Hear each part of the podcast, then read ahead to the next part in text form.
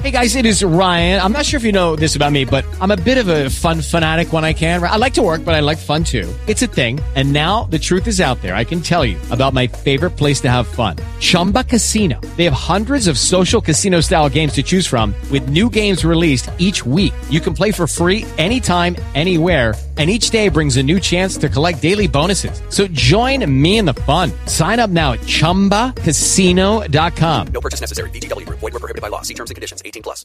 We made U S A A insurance for veterans like James. When he found out how much U S A A was helping members save, he said, "It's time to switch." We'll help you find the right coverage at the right price. U S A A. What you're made of, we're made for. Restrictions apply.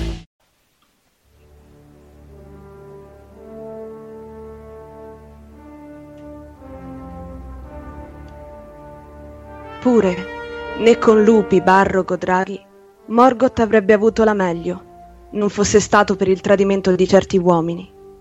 Fu in quell'ora, infatti, che le trame di Ulfang divennero manifeste.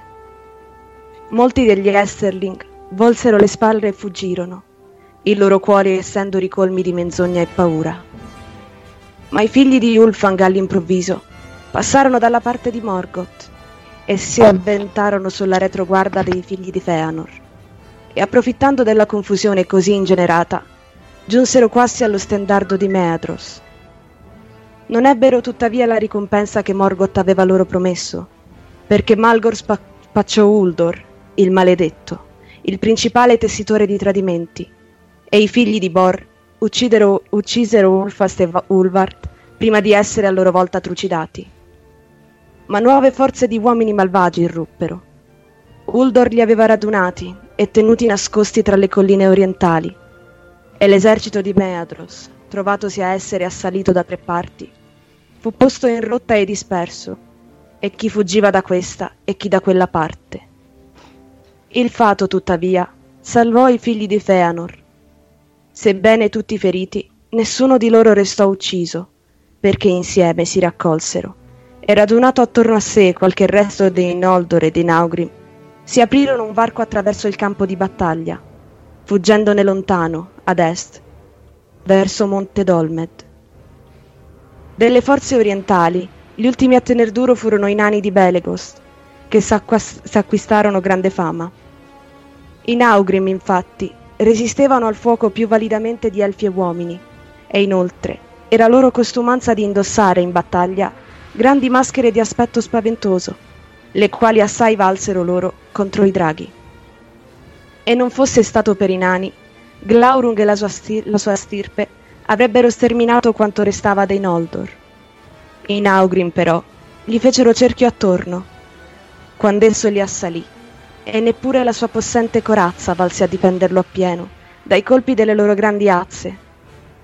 E quando nel suo furore Glaurung si volse, abbatté Azaghal, signore di Belegost, e lo calpestò. Con le ultime forze, Azaghal gli piantò un coltello nel ventre e sì fattamente lo ferì che il drago fuggì dal campo di battaglia e le belve di Angband, sgomente, volsero le terga seguendolo. Allora i nani sollevarono il corpo di Azaghal e lo portarono via, e andavano a passo lento, intonando un canto funebre con voci fonde, quasi fossero un mortorio nella loro contrada, senza più badare ai loro nemici. E nessuno osò tentare di fermarli. Ma ecco che nel settore occidentale dello schieramento, Fingon e Turgon furono assaliti da una marea di forze tre volte quelle rimaste loro. Era giunto Gotmog, signore dei Balrog, supremo comandante di Angband. E Gotmog infisse un negro cuneo tra gli eserciti degli Elfi, accerchiando re Fingon e respingendo, respingendo Turgon e Húrin verso la padu- palude di Serec. Poi si volse contro Fingon e fu un terribile scontro.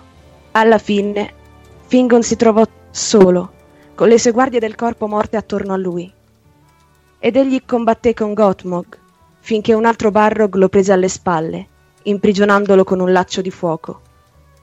Gotmog allora lo abbatté con la sua nera ascia, e una fiamma bianca sprizzò dall'elmo di Fingon quando venne spaccato. Così cadde il supremo re dei Noldor, e i nemici lo sfracellarono nella polvere con le loro mazze, e nella pozza del suo sangue buttarono e calpestarono il suo stendardo azzurro e argento.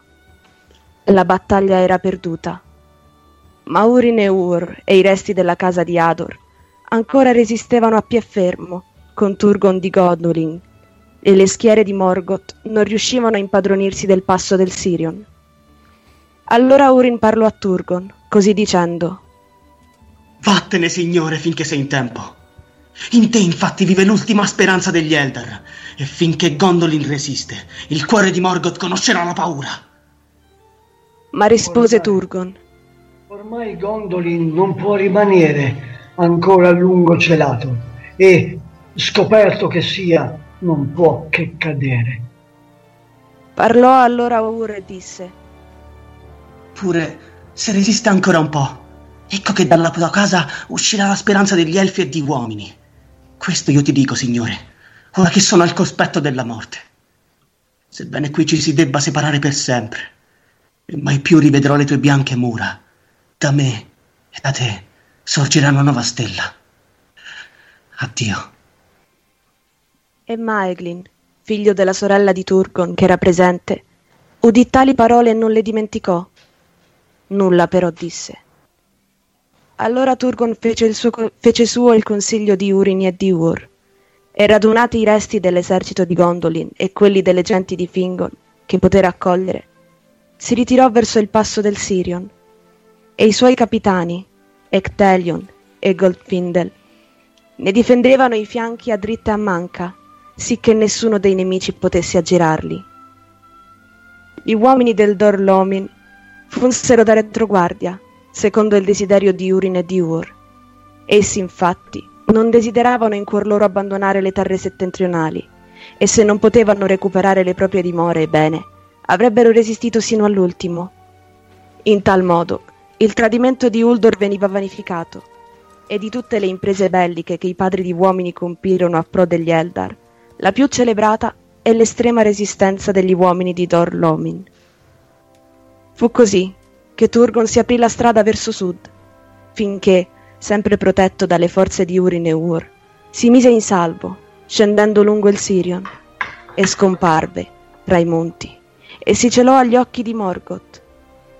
I fratelli, però, raccolsero attorno a loro quanti restavano degli uomini della casa di Hador, e arretrando passo passo, giunsero di là dalla palude di Serec, ed ebbero davanti a sé la corrente del Rivil. Qui vi fecero alto, senza più cedere di un pollice. Allora tutti gli eserciti di Angband mossero in frotta contro di loro, e con i loro morti formarono un ponte, e superato il fiume accerchiarono i superstiti dell'Itlum, a guisa di una marea che cresca tutt'attorno a uno scoglio. Lì, mentre il sesto giorno il sole calava verso occidente e s'abuivano le ombre degli Ered Vetrin, Ur cadde trafitto da una fre- freccia avvelenata che lo colse a un occhio, e tutti i prodi uomini di Hador, falciati, gli fecero mucchio attorno, e gli orchi spiccarono le loro teste e le ammucchiarono a guisa di tumulo d'oro nel tramonto.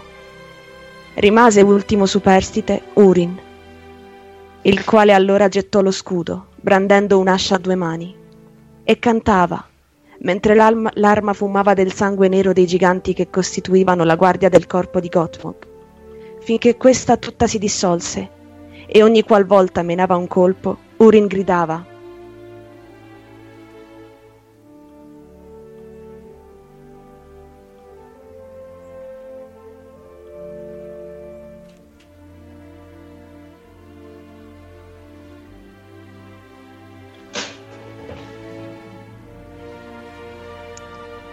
«Aure Entuluva, il giorno risent- risorgerà!» Settanta volte lanciò quel grido. Alla fine, però, lo presero vivo, per ordine di Morgoth, in quanto gli orchi lo agguantarono e lo tennero stretto benché gli ne falciasse le braccia. E di continuo altri ne sopraggiunsero, finché Húrin non cadde sepolto da tutti loro. Allora Gotmond lo legò, e schernendolo, lo trasse in Angband. Così terminò la Ninaret a Rondiand, e il sole tramontò di là dal mare. La notte cannò su Itlum, e dall'occidente eruppe un grande vento tempestoso. E così Húrin fu condotto al cospetto di Morgoth, questi sapendo che egli godeva dell'amicizia del re di Gondolin. Ma Húrin lo sfidò e se ne fece beffe. Morgoth allora maledisse Húrin e Morwen e la loro discendenza, e gettò su di loro una sorta di tenebra e dolore.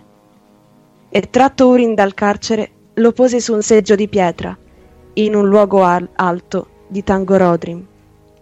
Quivi egli fu avvinto in ceppi dal potere di Morgoth, e questi, dir- drizzandogli accanto, ancora lo maledisse, e soggiunse: «Statene qui seduto, e contempla le terre in cui male e disperazione piomberanno sopra coloro che tu osami. Hai osato farti beffe di me e mettere in dubbio il potere di Melkor, signore dei destini di Arda. Per tale ragione ora vedrai con i miei occhi e udrai con le mie orecchie, e non ti muoverai di qui finché tutto non sia compiuto, giungendo a triste fine».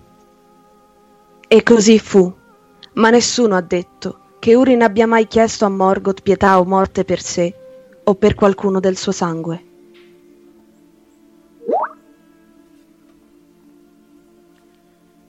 Buonasera a tutti, ascoltatori della web radio La Voce di Arda, radio della pagina Facebook Le Migliori Frasi del Silmarillion, radio della Società Tolkieniana Italiana, del gruppo pubblico dei Tolkieniani Italiani e del gruppo dei Cavalieri del Mark. Benvenuti a questa nuova diretta, puntata dedicata a Túrin Turambar, come avrete potuto sentire dalla, dalle letture tratte dal Silmarillion, e vi presento la nostra conduttrice che ci terrà compagnia fino alla mezzanotte e mezza, temo, Eva Garavaglia. Eva, buonasera.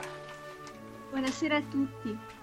Come stavi ben dicendo tu, eh, questa puntata è appunto dedicata a Túrin e ben presto sentiremo ancora la sua, la sua storia per, per bocca ai nostri attori. E eh, niente, adesso direi che possiamo passare alla eh, presentazione anche ah. di Sebastiano, no Eva? Sebastiano Tassinari, l'altro conduttore della, del, di questa puntata. Sebastiano, buonasera. Buonasera Simone, buonasera a tutti gli ascoltatori.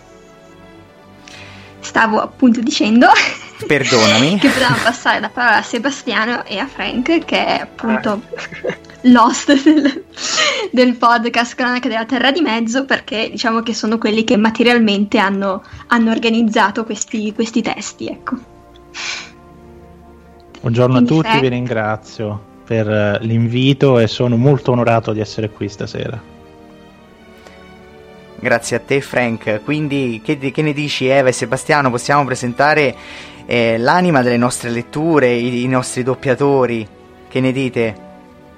Certamente. E allora a te l'onore.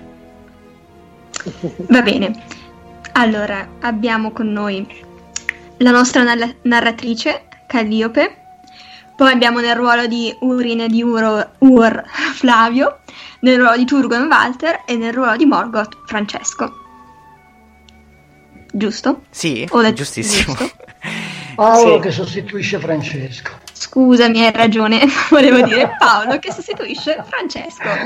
Comunque grazie per questa splendida opportunità. Grazie a voi. E i nostri ospiti Sebastiano ed Eva, Frank Moretti del podcast Cronache della Terra di Mezzo, Enrico Spadaro e Chiara Naglierotti, benvenuti.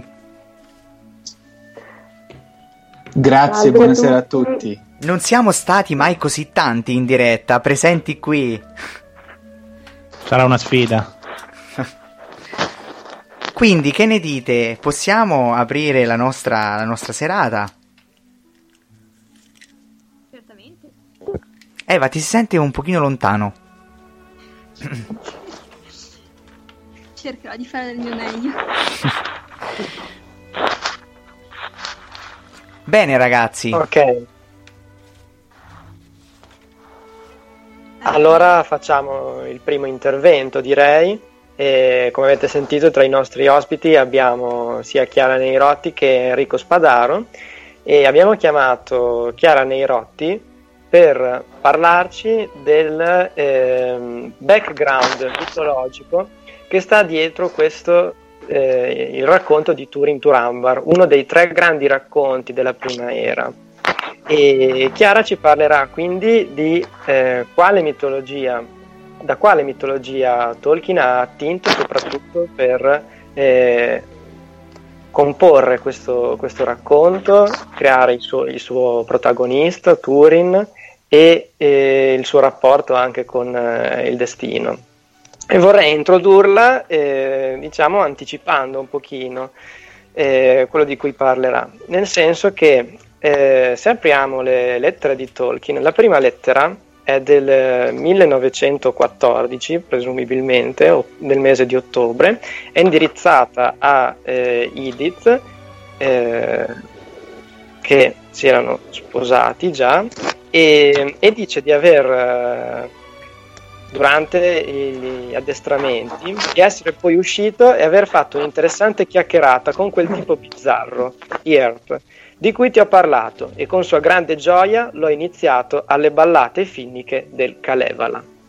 Quindi vediamo che già nel millenovecentoquattordici eh, Tolkien aveva una passione per eh, questa mitologia, la mitologia finnica del Kalevala, e quindi chiedo a Chiara Naglierotti anzitutto di spiegare un pochino come è nato il Kalevala, la, la figura di magari di Elias Lonroth, così per presentarlo a chi non conosce questa opera, e poi spiegarci come eh, Túrin e il personaggio di Kullervo eh, siano collegati. A te la parola, Chiara. Grazie a tutti, innanzitutto buonasera, grazie per questo invito, e quindi comincio subito a parlare appunto del, del Kalevala. E il Kalevala è eh, la, la raccolta dei, eh, diciamo della mitologia finnica che eh, venne appunto riunita da eh, Elias Lonroth, eh, diciamo tra verso la, la, la fine dell'Ottocento, e eh, fu uno di quei testi a cui Tolkien eh, si ispirò e dal quale rimase enormemente affascinato, proprio perché un pochino noi, diciamo in tutta Europa eh, in quell'epoca, a partire dalle raccolte dei, dei Grimm eh, nel, in Germania nel, nella prima metà dell'Ottocento, Eh, c'era stata proprio questa eh, diciamo rinascita, no? delle, delle, delle, dei miti, delle leggende eh, locali, e eh, Tolkien in particolare fu attratto dal Kalevala, e eh, abbiamo infatti, oltre a, a quella appunto citazione, no? che tu hai fatto prima, Sebastiano, abbiamo la testimonianza eh, di un intervento che lui fece alla Oxford, all'Università di Oxford, Eh, proprio in quegli anni, un primo intervento tra il quattordici e il quindici e un secondo eh, tra il diciannove e il ventuno, qualcuno dice tra il ventuno e il ventiquattro, ma comunque si tratta di un ampliamento della prima versione. Che cosa colpì e affascinò eh, il giovane Tolkien, così appassionato appunto di mitologia nordica e di saghe? Sicuramente eh, la lingua, infatti sappiamo... Io non sono un'esperta linguista, ma sappiamo che il finnico affascinò eh, molto Tolkien da un punto di vista filologico, no? tanto che adesso si ispirò anche per le sue lingue degli elfi. Ma eh, oltre a questo rimase affascinato dall'arcaicità del Kalevala, e leggo una sua, appunto, una sua citazione. I racconti e i personaggi del Kalevala sono profondamente non europei, eppure non possono provenire che dall'Europa. Sembra una contraddizione, no? Ma perché? Perché sono qualcosa di talmente arcaico che eh, in qualche modo sembrava a Tolkien eh, risalire davvero a un'origine che eh, precedeva quella che poi era la cultura europea, Eh, di tipo sia classico sia germanico, e quindi in qualche modo più, eh, più autentici. Leggo ancora la citazione. Probabilmente montagne, fiumi, erba e tutto il resto saranno comuni ad entrambi, cioè al Kalevala e all'Europa. Alcuni animali e piante potrebbero assomigliarsi, ma quasi certamente sarà quell'indefinibile senso di stranezza e novità a turbarvi o, secondo i casi, a deliziarvi. Gli alberi all'orizzonte si staglieranno in modo diverso, gli uccelli avranno un canto sconosciuto, gli abitanti parleranno una lingua selvaggia e per il momento incomprensibile. Quindi Tolkien rimase affascinato proprio da questo, diciamo, sguardo fugace su un tipo di vita arcaico, no? Gli sembra che il Kalevala eh, lo riporti alle terre del mito, quelle che lo avevano affascinato Eh, quando era ragazzo nei racconti sia di Arturo di Merlino, ma soprattutto appunto nel nord dei Volsunghi e dei Draghi, tra l'altro altro elemento che poi in qualche modo confluisce, no, nella saga di Túrin, perché comunque eh, la figura di Glaurung ha molto, eh, no, deve molto a, al drago Fafnir della, eh, appunto delle, delle saghe germaniche, della saga dei Nibelunghi.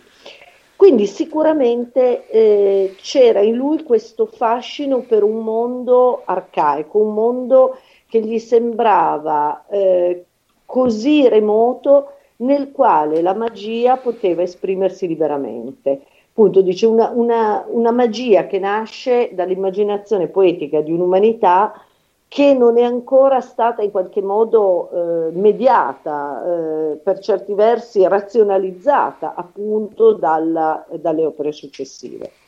L'opera di Loroth era stata realizzata un po' come quella appunto dei fratelli Grimm, raccogliendo i miti dalla viva voce dei cantori, di una tradizione orale ancora vivente, sebbene più, sempre più residuale. Successivamente eh, venne poi, diciamo, dimostrato che Loroth era intervenuto pesantemente eh, sui testi, un po' come anche avevano fatto i Grimm, ma all'epoca questo non si sapeva e quindi Tolkien pensava che veramente la raccolta fosse, così come tutti i suoi contemporanei, pensava che la raccolta fosse veramente il frutto di una genuina tradizione ora- orale che si era ormai perduta nel resto del continente europeo.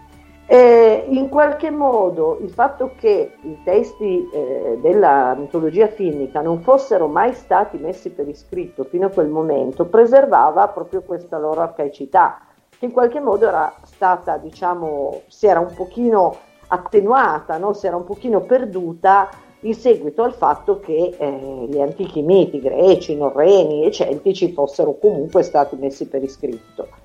Eh, quindi se da un lato, come dice Tolkien, questi avevano guadagnato da un punto di vista letterario, avevano perso, diciamo, dal suo punto di vista questa freschezza magica immacolata che lui ritrovava appunto ancora nel Kalevala.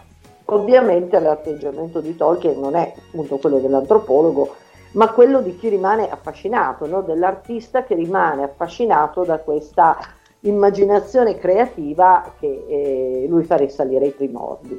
E infatti non è un caso che lui spesso in questa, diciamo, questo suo intervento, questa sua conferenza, lui parli del, dell'atmosfera del Kalevala con parole simili a quelle che poi riserverà anche al, alla sua descrizione di Faeri, no? Del mondo fatato, eh, per cui questo elemento della magia è sicuramente centrale. Ma perché allora proprio eh, la figura di Kullervo? Perché il Kalevala raccoglie appunto diversi canti, che in finnico sono i runi, con personaggi diversi, e Kullervo è solo uno di questi. Anzi, la storia di Kullervo è la storia forse più, più tragica del Kalevala, e anche in qualche modo si tratta di un inserimento eh, che quasi non si riesce a conciliare con tutto il resto, perché eh, si, si tratta soprattutto eh, del eh, mito creatore, Vainamoinen, che è lo sciamano, il creatore, eh, di come il mondo appunto c'è una cosmogonia, c'è l'elemento appunto della, della magia, c'è la ricerca di una sorta di, non si capisce bene se bevanda magica, oggetto magico che è il sampo.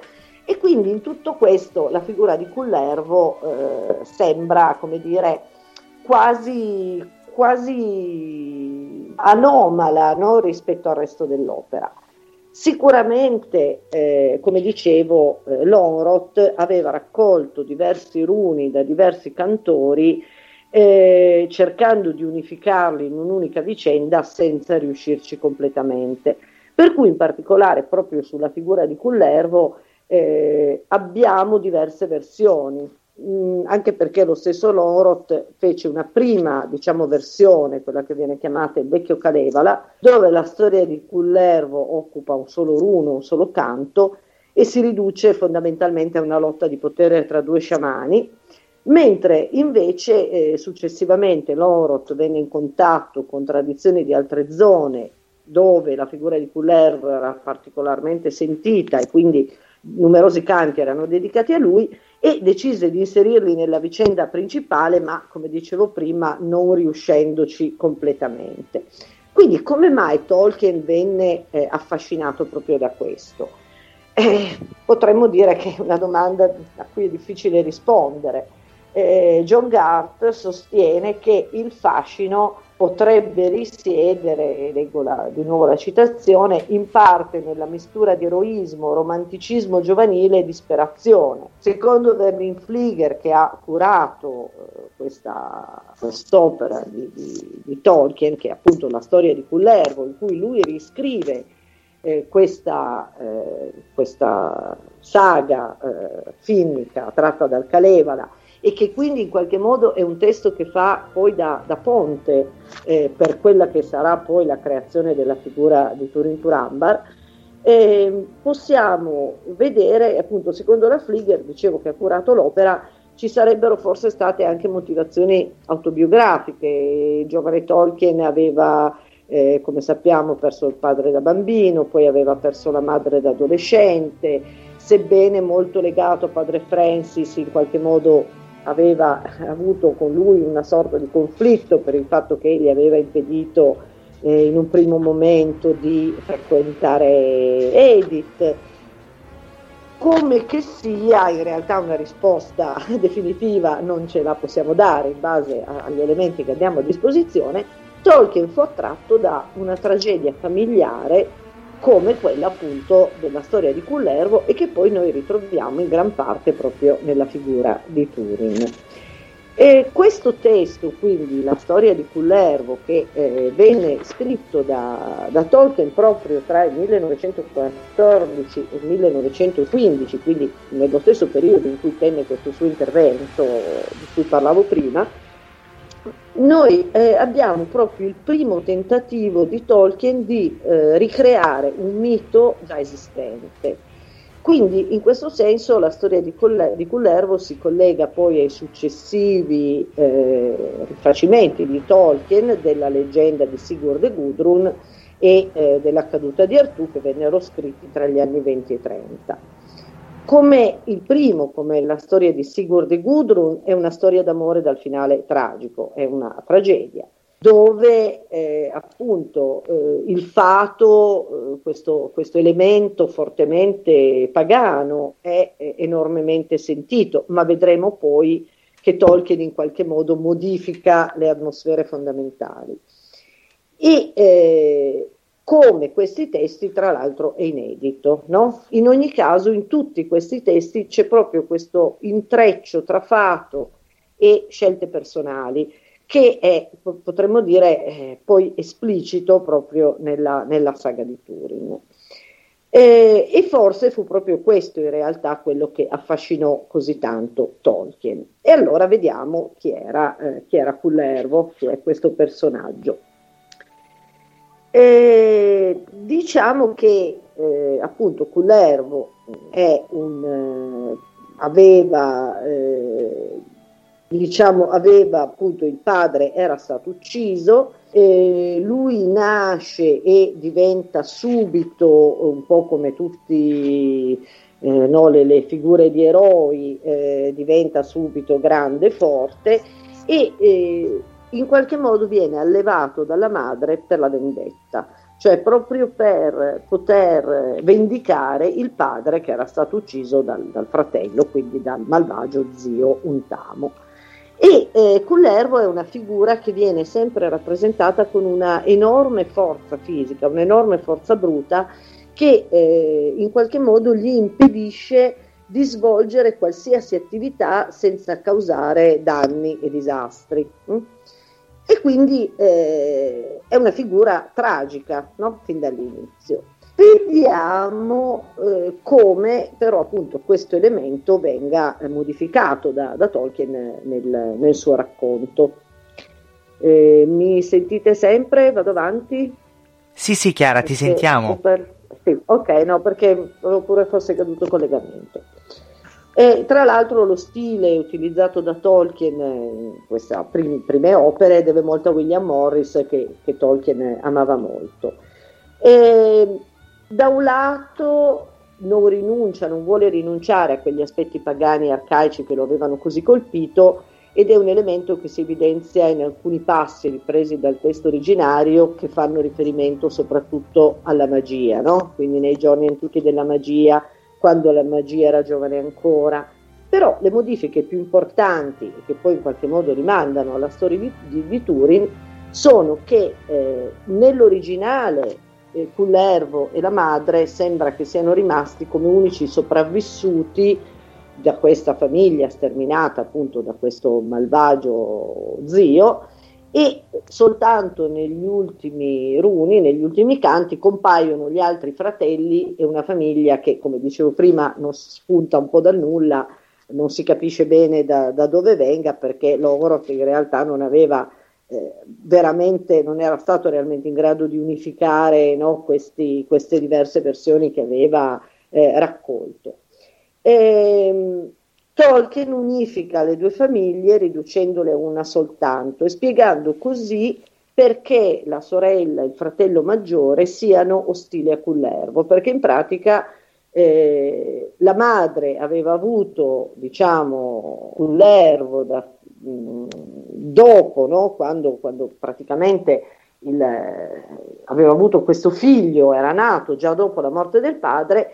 I due fratelli maggiori non avevano, come dire, non erano cresciuti, no? In questo clima di odio e di vendetta, e si erano adattati, diciamo, a questa nuova vita con questo zio, cosa che invece Kullervo, che è stato proprio cresciuto dalla madre Con, questo, con questa sorta di, di sete di vendetta, non può accettare. Inoltre Kullervo ha una sorella gemella, e qui troviamo il tema che sarà poi presente appunto in Túrin, ossia questo legame fortissimo con una eh, sorella che eh, è sconosciuta, ma che in qualche modo lui ricorda di avere avuto fin dall'infanzia. Qui diciamo che nella saga di Túrin poi diventa la, so- la, la figura della sorella di Kullervo, viene diciamo sdoppiata.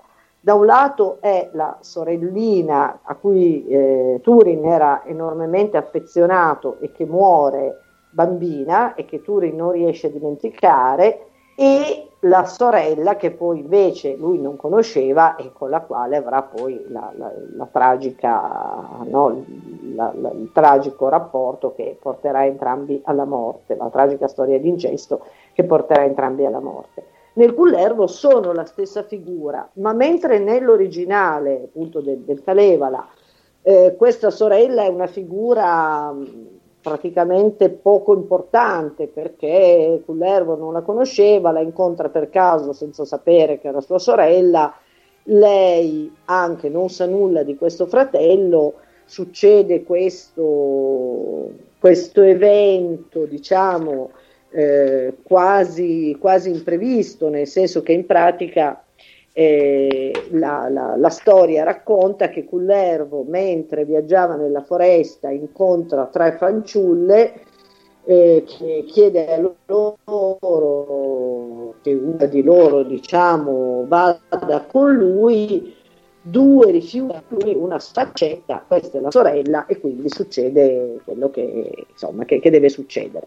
Invece eh, Tolkien approfondisce molto di più la psicologia dei personaggi, quindi, come dicevo prima, da un lato fa sì che Kullervo abbia questo rapporto particolare con la madre e la sorella eh, fin da bambino, e poi però venga eh, scacciato in qualche modo dalla, eh, da, da, da, dalla vita familiare proprio perché è considerato pericoloso, il, lo zio ha paura di lui, ha paura che, che possa, anzi aveva tentato tre volte di ucciderlo, e eh, poiché il ragazzo si salva ogni volta dimostrando il protocollo, viene venduto come schiavo e eh, quindi si deve allontanare eh, dalla sua famiglia. Quindi anche qui questo è un altro tema che troviamo, no? In, in, Húrin, in Túrin c'è questa figura eh, in qualche modo dell'allontanamento, no? Del dover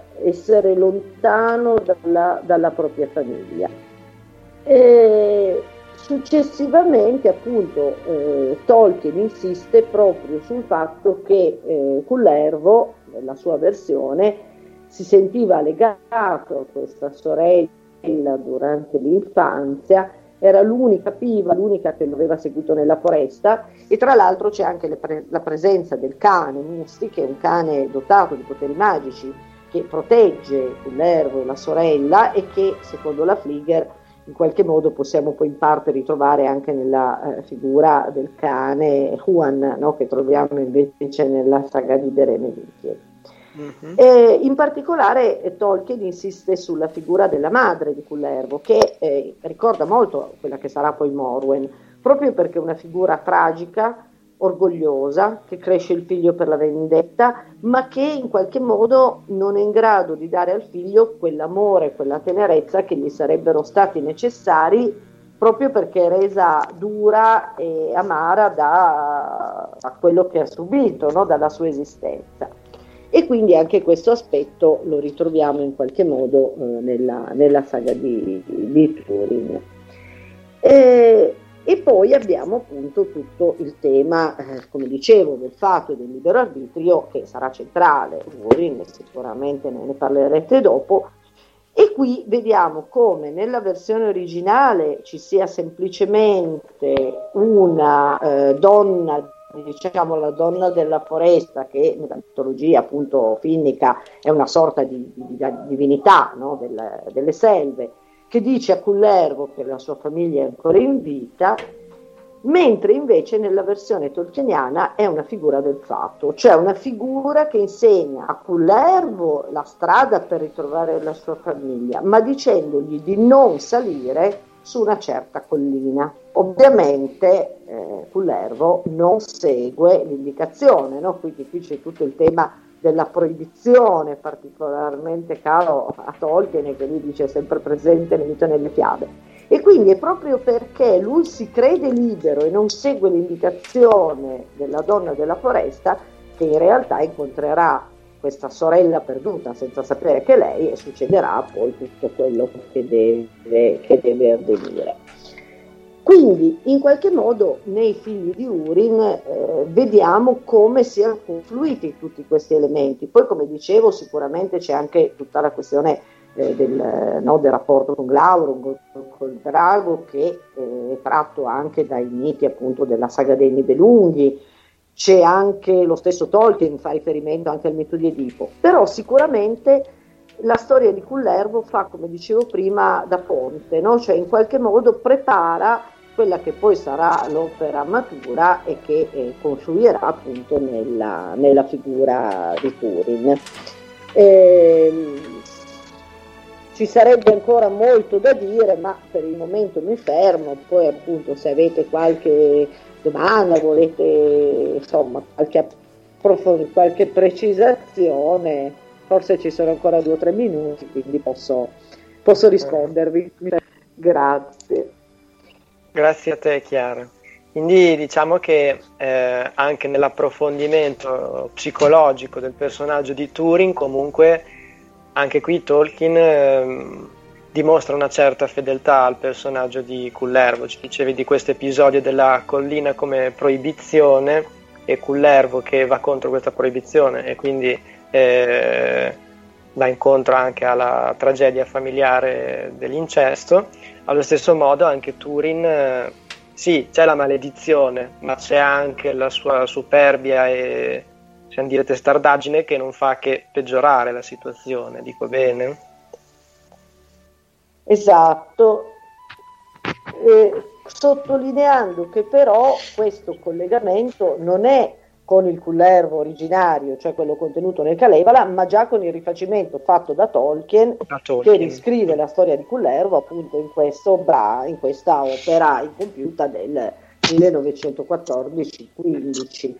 E quindi, come dice la Flinger, la storia di Kullervo è veramente fondamentale perché fa proprio da ponte tra quella che era Eh, diciamo la, la, la, il testo del Kalevala è quello che sarà poi invece la versione matura dei figli di Húrin, no? Quindi è veramente un, un elemento che, fa da, che permette proprio questo passaggio che, che Tolkien evidentemente aveva maturato in quegli anni. We made U S A A insurance to help you save. Take advantage of discounts when you cover your home and your ride. Discover how we're helping members save at U S A A dot com slash bundle. U S A A. Restrictions apply. Ready to welcome in new friends this year? Meetup makes it easy to meet people with shared interests and build community doing what you love. Now's the time to boost your social life. Join Meetup, the people platform. Download the Meetup app to get started. Mm-hmm. Perfetto. Se Eva o Frank hanno altre... Mi sentite? Spunti. Sì, perfetto. No, per chiudere questa finestra sulla mitologia finnica, che è un argomento molto interessante perché penso che la maggior parte di noi non abbia mai approfondito questo argomento, quindi è molto interessante, è da sottolineare il fatto che Kullervo, come, come Túrin tra l'altro, moriranno gettandosi sulla loro spada, che è una caratteristica che troviamo anche nel mito greco, paradossalmente, con Aiace. Una, una somiglianza che pare abbastanza strana, visto che il mondo finnico è molto lontano dal mondo greco-mediterraneo. Questa è una cosa interessante da sottolineare. Sì, diciamo che comunque il tema del morire gettandosi sulla spada è presente in effetti in moltissime mitologie antiche, perché fa parte un po' del mito eroico. Però ecco, una cosa che ho dimenticato di dire, mi ho permesso di ricordarlo, è che appunto nella storia di Kullervo compaiono degli oggetti, cioè un coltello e una spada che eh, appunto Tolkien già nel suo rifacimento eh, rende molto più significativi e che poi ritroviamo proprio nella, nella storia di Túrin, in particolare il coltello in quella che è la parte che viene diciamo ripresa nei racconti incompiuti, no? Dove si parla maggiormente anche proprio delle infanzie di Túrin. Quindi soprattutto quella parte dei racconti incompiuti si collega moltissimo proprio a questa storia di Kullervo, più forse che non la versione definitiva che troviamo nel Silmarillion. Ecco, quindi questo è un altro tema di grande, di grande interesse. Fantastico Chiara, davvero interessante. Ragazzi, ave- avete ancora domande? Ce n'è una sulla chat, penso, di Enrico Spadaro. Enrico fa tutto, fa le domande, interviene. Nella storia di Kullervo ci sono anche elementi linguistici che anticipano le lingue di Tolkien. Sì, alcune cose sì, io non ho avuto il tempo di dirli, aspettate un attimo che li cerco, perché io dal punto di vista linguistico non sono così brava. Sicuramente c'è tutta la questione dei nomi, e soprattutto i nomi dei personaggi, perché eh, noi troviamo che Tolkien modifica il nome proprio, come dicevo, della, di questa sorella, mh, e dandole un nome, aspettate che lo devo eh, trovare, ecco, eh, in pratica la sorella di Kullervo viene chiamata eh, Wanona, che significa pianto, e invocata dal protagonista come Kivutar, dolore. Nel Kalevala Kivutar è la divinità del dolore e della sofferenza, ma poi nel Silmarillion questi diventeranno i nomi di Nienor, lutto, e Niniel, fanciulla e lacrime, quindi in qualche modo anche questa è un'anticipazione. Perfetto. Quindi ragazzi, possiamo ringraziare Chiara e, e salutarla. Chiara, se vuoi rimanere in diretta con noi per altri interventi, certo, no? magari per il momento, poi magari al limite se riesco mi ricollego, mi ricollego, va bene. Perfetto, grazie, grazie a voi, mille Chiara. Grazie a tutti e grazie Chiara. Sei sempre la benvenuta. Arrivederci. Grazie a voi, buona serata. Buona continuazione. Grazie anche a te Chiara. Bene ragazzi, dopo l'intervento della fantastica Chiara Naglierotti possiamo eh, continuare. So che eh, avete pronta una, una lettura, giusto? Esattamente. Con questa lettura appunto ci addentreremo ancora meglio nella storia di Túrin. Perfetto. Prima di iniziare a parlare specificamente della storia di Túrin Turambar, appare eh, onesto, almeno perché per eh, i miei ascoltatori magari del podcast che non hanno letto il Silmarillion, facciamo una brevissima sintesi di quello che è successo e da come si è arrivati alla storia di Túrin, ovviamente molto in breve perché non, ci abbiamo, non abbiamo il tempo, anche in tre ore. Sostanzialmente nel podcast siamo arrivati alla creazione dei Silmaril e all'esilio di Fëanor in Formenos. Quindi, come si evolve la storia? Sento un rumore di fondo ragazzi, mi sa... no, ok, perfetto. Allora, come si evolve la storia? Morgoth, il, il passato, il Fumelcor diciamo, che poi cambierà nome, r- ruba i Silmaril, scappa da Aman e torna sulla terra di mezzo, dove rioccupa Angband e ricreerà il suo impero del male dopo aver distrutto gli alberi di Valinor. I nostri Noldor, traviati da Fëanor e da Morgoth, fuggono da, da Valinor, fuggono dalle terre beate e tornano nella terra di mezzo con lo scopo di piegare Morgoth e di fargli restituire i Silmaril a forza di spadate e, e battaglie all'ultimo sangue. Fëanor giunge sulla terra di mezzo, muore subito, molto sintetici, e i Noldor cominciano il loro scontro mortale con, con il Signore Oscuro. La battaglia, vi sono varie battaglie in cui i Noldor tendenzialmente vincono, soprattutto le prime, e riescono a stabilire vari regni importanti nella terra di mezzo, tra cui il Nargothrond, di cui parleremo tra poco più nel dettaglio. Entrano in contatto con i Sindar, i Sindar sono quindi gli elfi di Elu Thingol, e poi entreranno in contatto con gli uomini, esatto, perché proprio in quel momento storico nella terra di mezzo vengono ad esistere i secondi figli di Ilúvatar.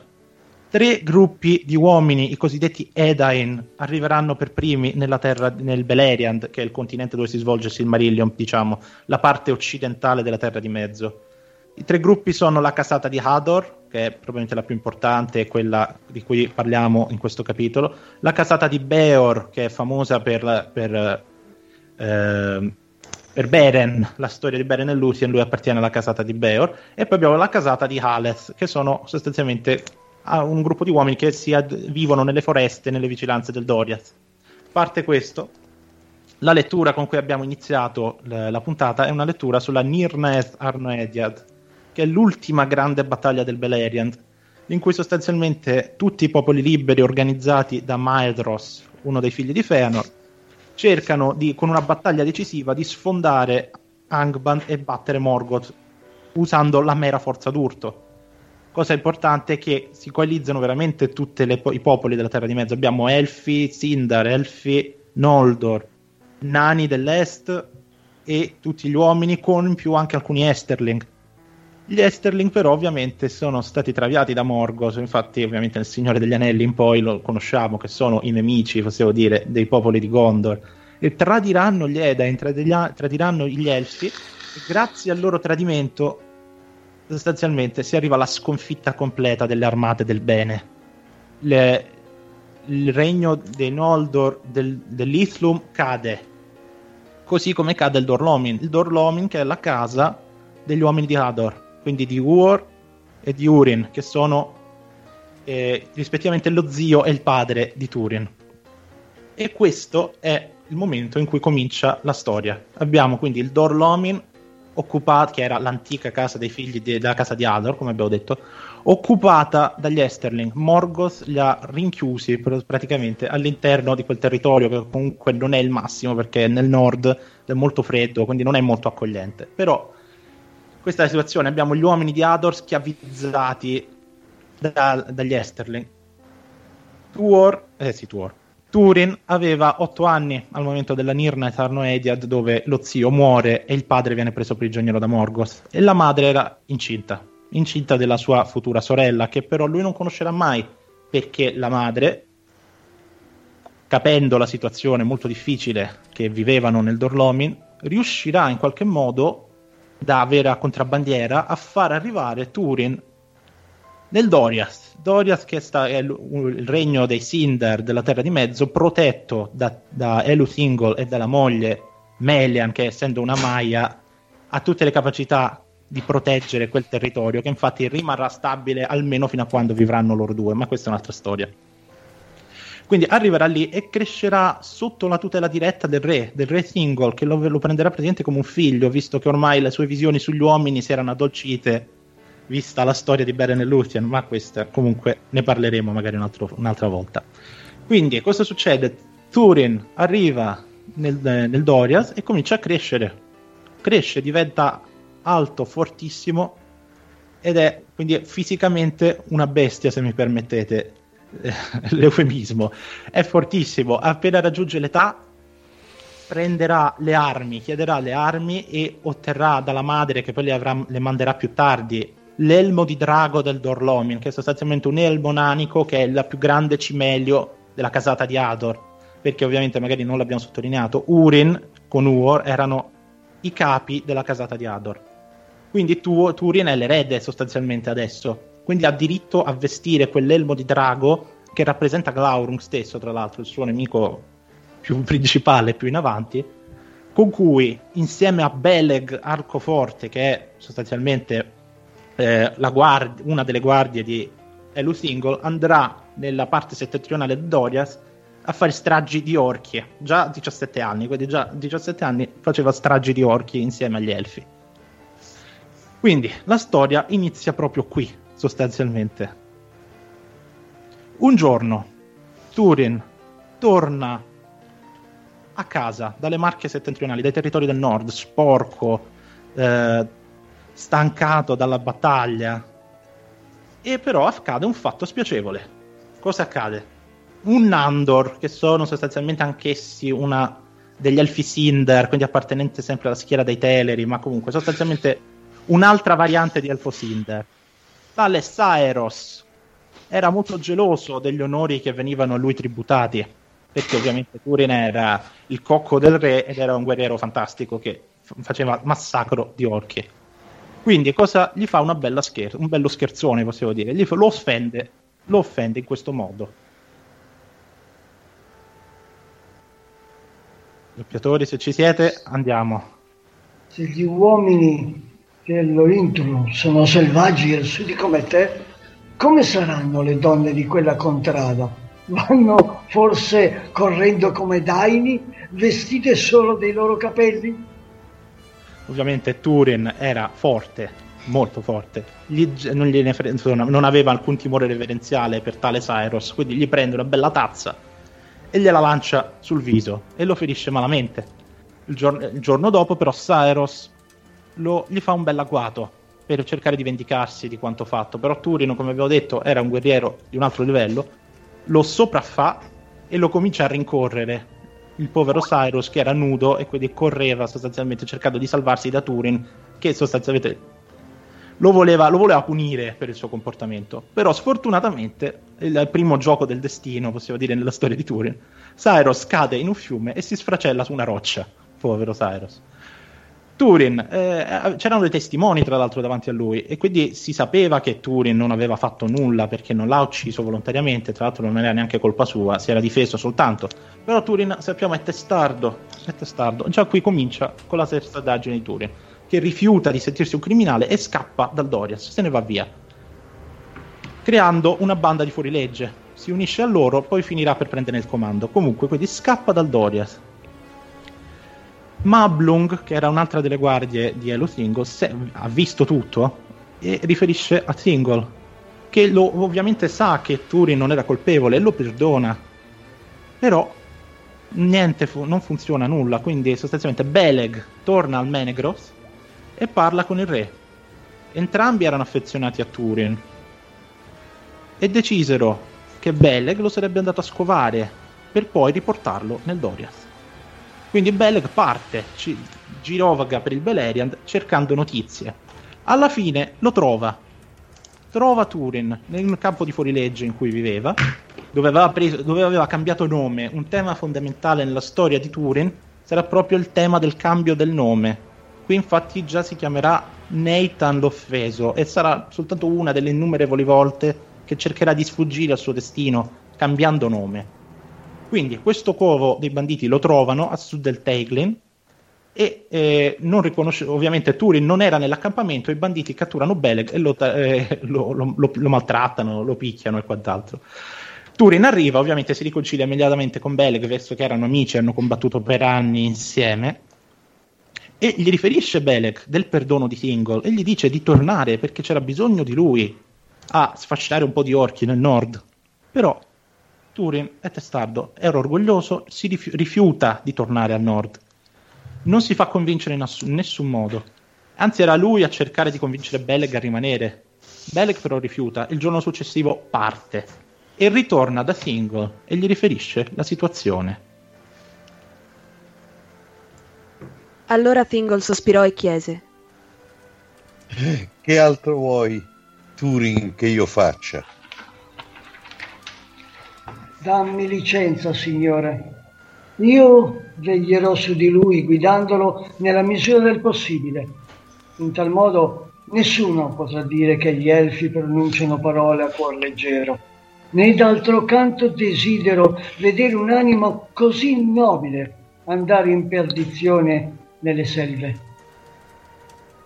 Thingol allora diede licenza a Beleg di fare come voleva e soggiunse: Beleg Cutaleon, per molte imprese hai meritato la mia gratitudine, ma il ritrovamento del mio figlio adottivo non è certo la minore. Prima di dipartirti, chiedimi qualsiasi dono e io non te lo negherò. Quando è così, ti chiedo una valida spada. Devi sapere, infatti, che gli orchi calano ormai troppo fitti e compatti perché basti solo un arco e la lama di cui dispongo non rivaleggia con le loro corazze. Scegli tra tutte quelle di cui dispongo, salvo soltanto Ararut, la mia personale. Beleg quindi finì per scegliere Anglachel, pronuncia più corretta possibile che posso fare, che è una parola in Sindarin che vuol dire sostanzialmente una stella cadente, perché il nome era dovuto al fatto che era forgiata da un ferro caduto dal cielo. Un tema che si può trovare in altri racconti e anche in altre storie, la spada fatta dal ferro meteoritico, ed era talmente forte da spaccare qualsiasi altro ferro terrestre. Melian, che era la regina del Doriath, avvertì però Beleg che la spada era malvagia. Infatti questa spada è strana, possiamo dire, ha, è, è quasi senziente, ha una mentalità. Alla fine parlerà anche con Túrin, quindi è una spada particolare, dall'animo malvagio, quindi dice di fare attenzione.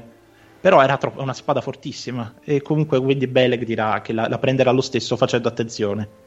Benedì comunque la sua missione Melian e gli donò il mitico Lembas, il Lembas che conosciamo tutti, il pan di via elfico, per campare durante il viaggio.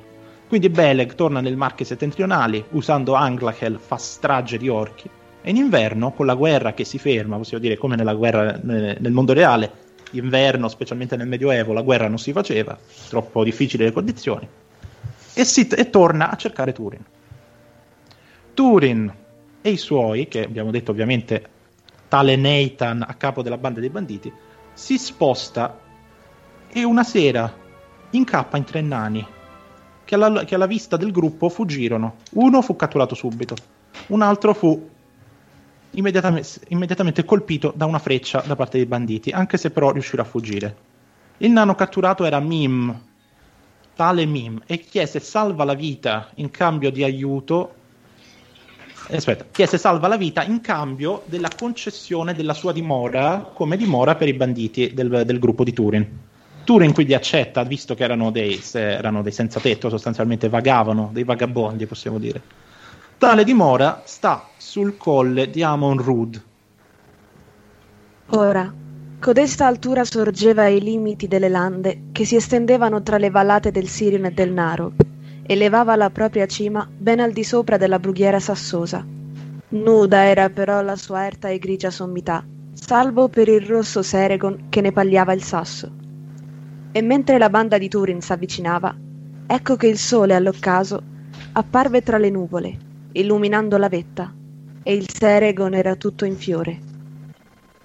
Entrati nella sua dimora, nella dimora di Mim, giunsero in una stanza dove trovarono il nano che era inginocchiato accanto, accanto a un corpo di un soggetto deceduto e si strappava la barba e urlava di dolore perché sostanzialmente i banditi, non sapendolo, avevano ucciso uno dei figli di Mim. Túrin fu mosso a pietà. Ahimè, quanto vorrei richiamare quella freccia. Ora giustamente questa casa sarà chiamata Barendathmet e se mai giungerò ad accumulare ricchezze ti pagherò per tuo figlio un riscatto d'oro in segno di dolore, sebbene non basti certo all'arregrarti il cuore.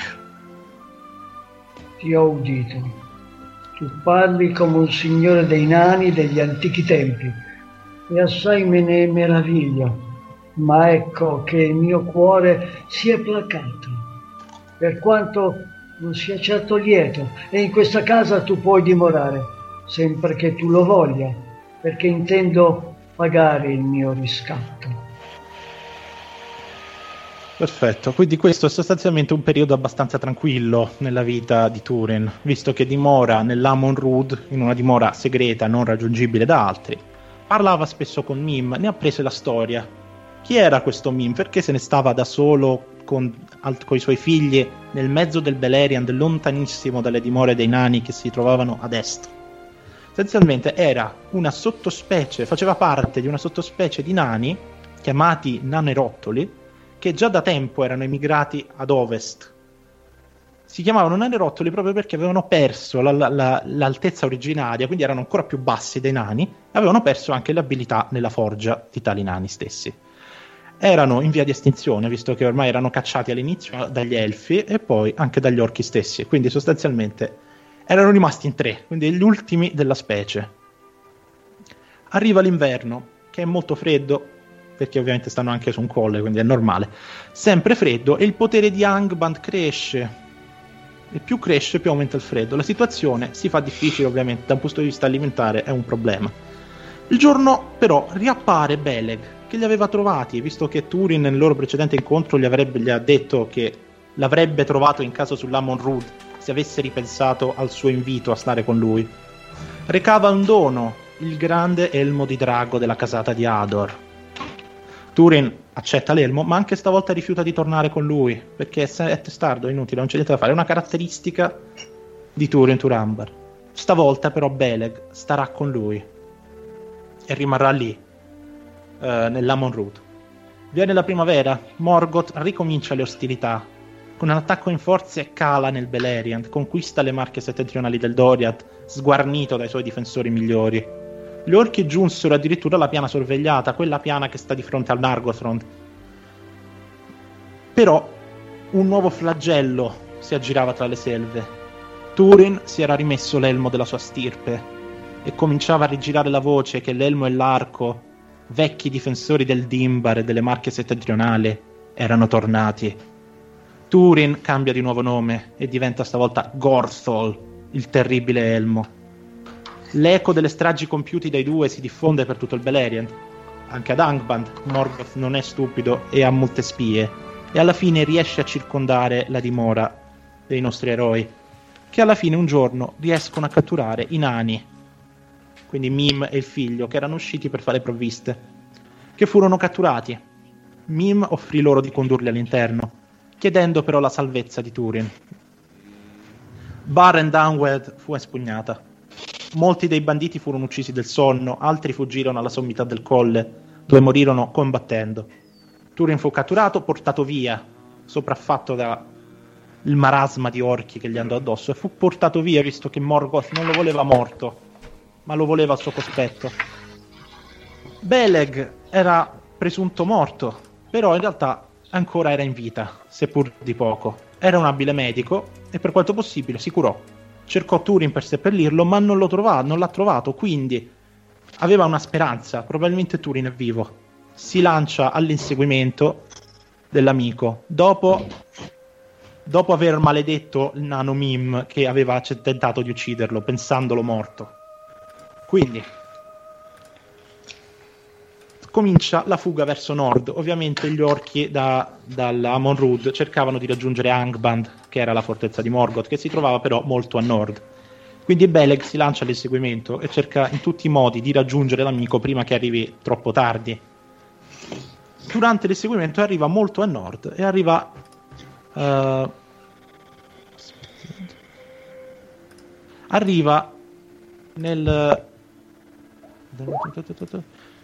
perfetto, trova durante il suo viaggio a nord Gwindor, figlio di Guilin, un altro elfo insolitamente trovato da solo, molto consunto e addormentato. Gli rivolse la parola, gli diede un po' di lembas, questo si riprende, questo Gwindor, e ci racconta la sua storia, che era un signore del Nargothrond, che è stato fatto prigioniero da Morgoth durante l'ultima battaglia contro gli elfi, ed è stato costretto a lavorare nelle sue forge. Alla fine il nostro Gwindor è riuscito a liberarsi e a scappare. Grazie, per fortuna, sono stati ritrovati tutti insieme, e proseguono l'operazione. Vanno avanti in due stavolta, Gwindor si aggrega.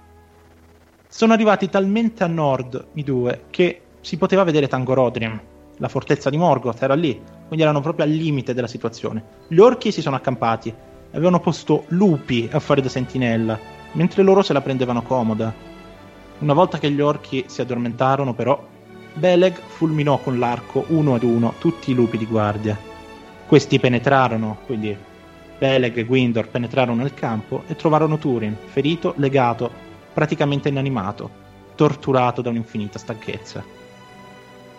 Beleg, prosegu- e Gwindor, Beleg e Gwindor tagliarono i lacci che lo trattenevano e, sollevatolo, lo portarono fuori dalla valicella, ma non riuscirono a trasportarlo più in là di un dumeto poco lontano.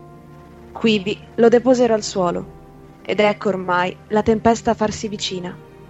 Beleg trasse la spada Anglachel e con essa tagliò le passoie che impedivano Túrin. Ma quel giorno il destino era più forte e la lama scivolò mentre la maneggiava, ferendo Túrin al piede. Ridestandosi in preda ad un improvviso accesso di rabbia e paura e scorgendo un ochino su di lui, una lama snudata in pugno, Túrin balzò in piedi con un forte grido, persuaso che orchi fossero tornati a tormentarlo, e lottando con quelli nel buio si impadronì di Anglachel e trafisse Beleg Cutalion, credendolo un avversario. Ma mentre lì se ne stava, d'un tratto libero e pronto a vender cara la pelle contro immaginari nemici, ecco che su di loro s'accese accecante la luce di una saetta, e a quel chiarore riconobbe il volto di Beleg. Túrin restò impietrito e silenzioso al cospetto di quella morte atroce, consapevole di ciò che aveva fatto.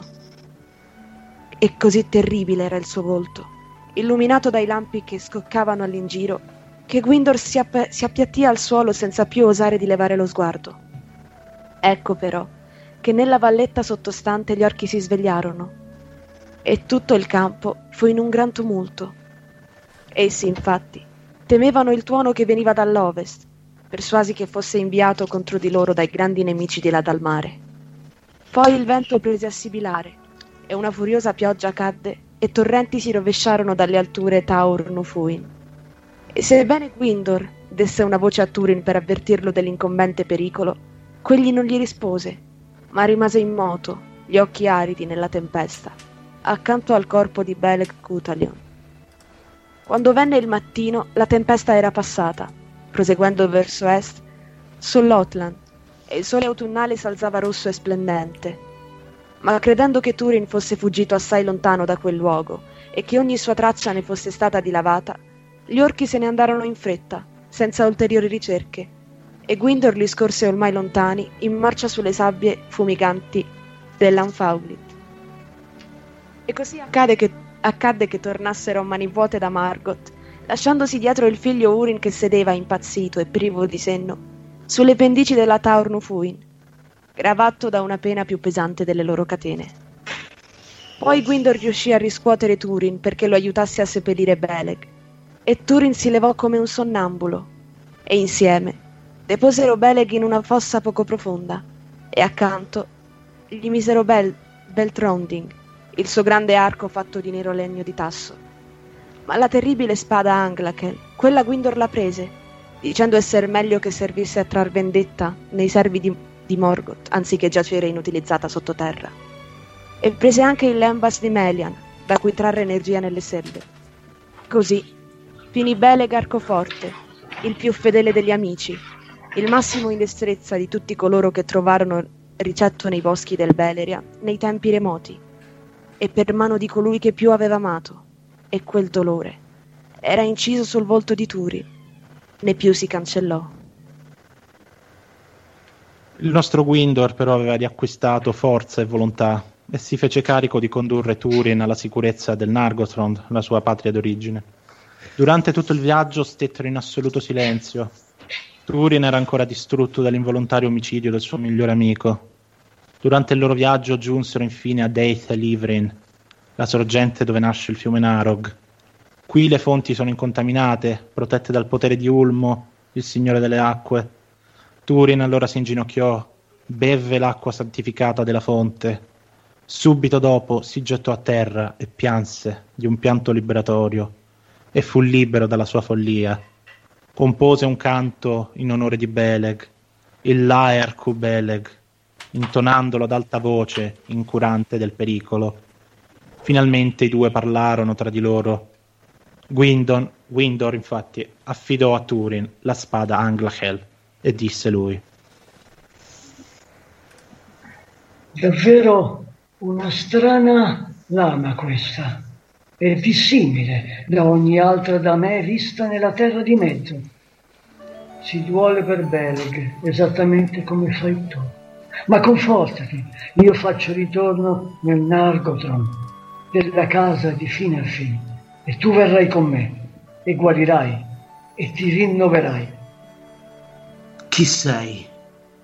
Un elfo ramingo, uno schiavo fuggiasco che Beleg ha incontrato e confortato. Pure un tempo io ero Gwindor, figlio di Gwilym, un signore del Nargothrond, finché andai a Niranet, Arna degli Archi, e venni tratto schiavo in Angband. Dunque, hai visto Húrin, figlio di Galdor, il guerriero del Dor Lomin? No. Non l'ho visto, ma di lui si dice in Angband che continui a sfidare Morgoth, e che questi abbia lanciato una maledizione su di lui e tutta la sua stirpe. Lo credo senz'altro.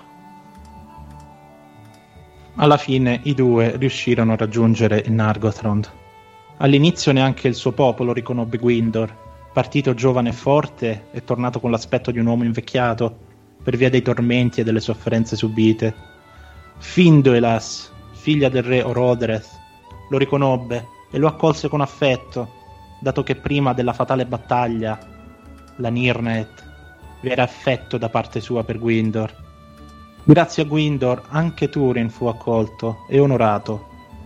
Abbiamo un altro cambio di nome, il terzo dall'inizio del racconto. Stavolta si presenterà come Agarwen, figlio di Umarth, l'insanguinato figlio di Malasorte. Egli era infatti giovane, da poco giunto alla piena virilità, e sembrava, a vederlo, tale quale il figlio di Morwen Eredwen, capelli scuri e volto pallido, occhi grigi e una bellezza maggiore di quella di ogni altro uomo mortale nei tempi remoti. Il suo linguaggio e il suo portamento erano degni dell'antico reame del Doriath, e persino tra gli elfi avrebbero potuto essere facilmente scambiato per uno delle grandi casate dei Noldor, siccome molti lo chiamavano Hadanedel, cioè elfo-uomo. La spada Anglachel venne riforgiata a pro suo da abili fabbri del Nargothrond, e sebbene i margini ne restassero neri, pure balenavano di pallido fuoco, ed egli la chiamò Gurthang, ferro di morte. Tali e tante furono la prodezza e la destrezza di cui diede prova nella guerra ai confini della piana sorvegliata, da divenire noto con il nome di Mormegi, vale a dire Spada Nera.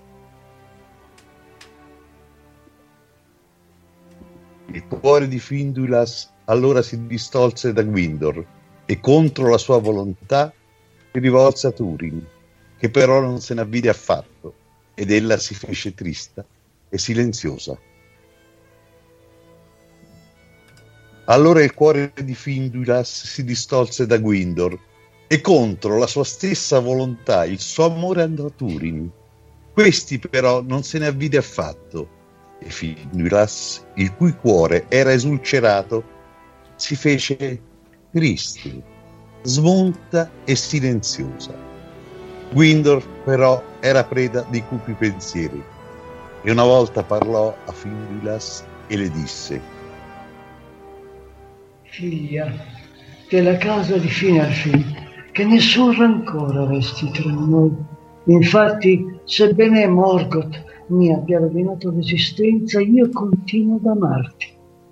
Va dove l'amore ti conduce, attenta però, non si confà ai figli maggiori degli Uvatar contrarre matrimonio con i minori, né è cosa saggia, poiché si vivono poco e ben presto trapassano, lasciando chi li sposa in vedovanza finché duri il mondo.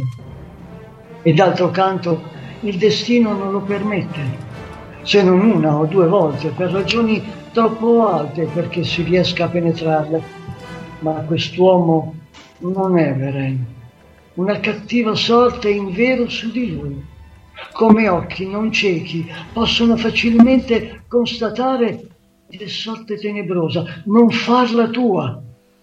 E se non vuoi sentire ragioni, ricordati che il suo amore ti tradirà, arrecandoti amarezza e morte.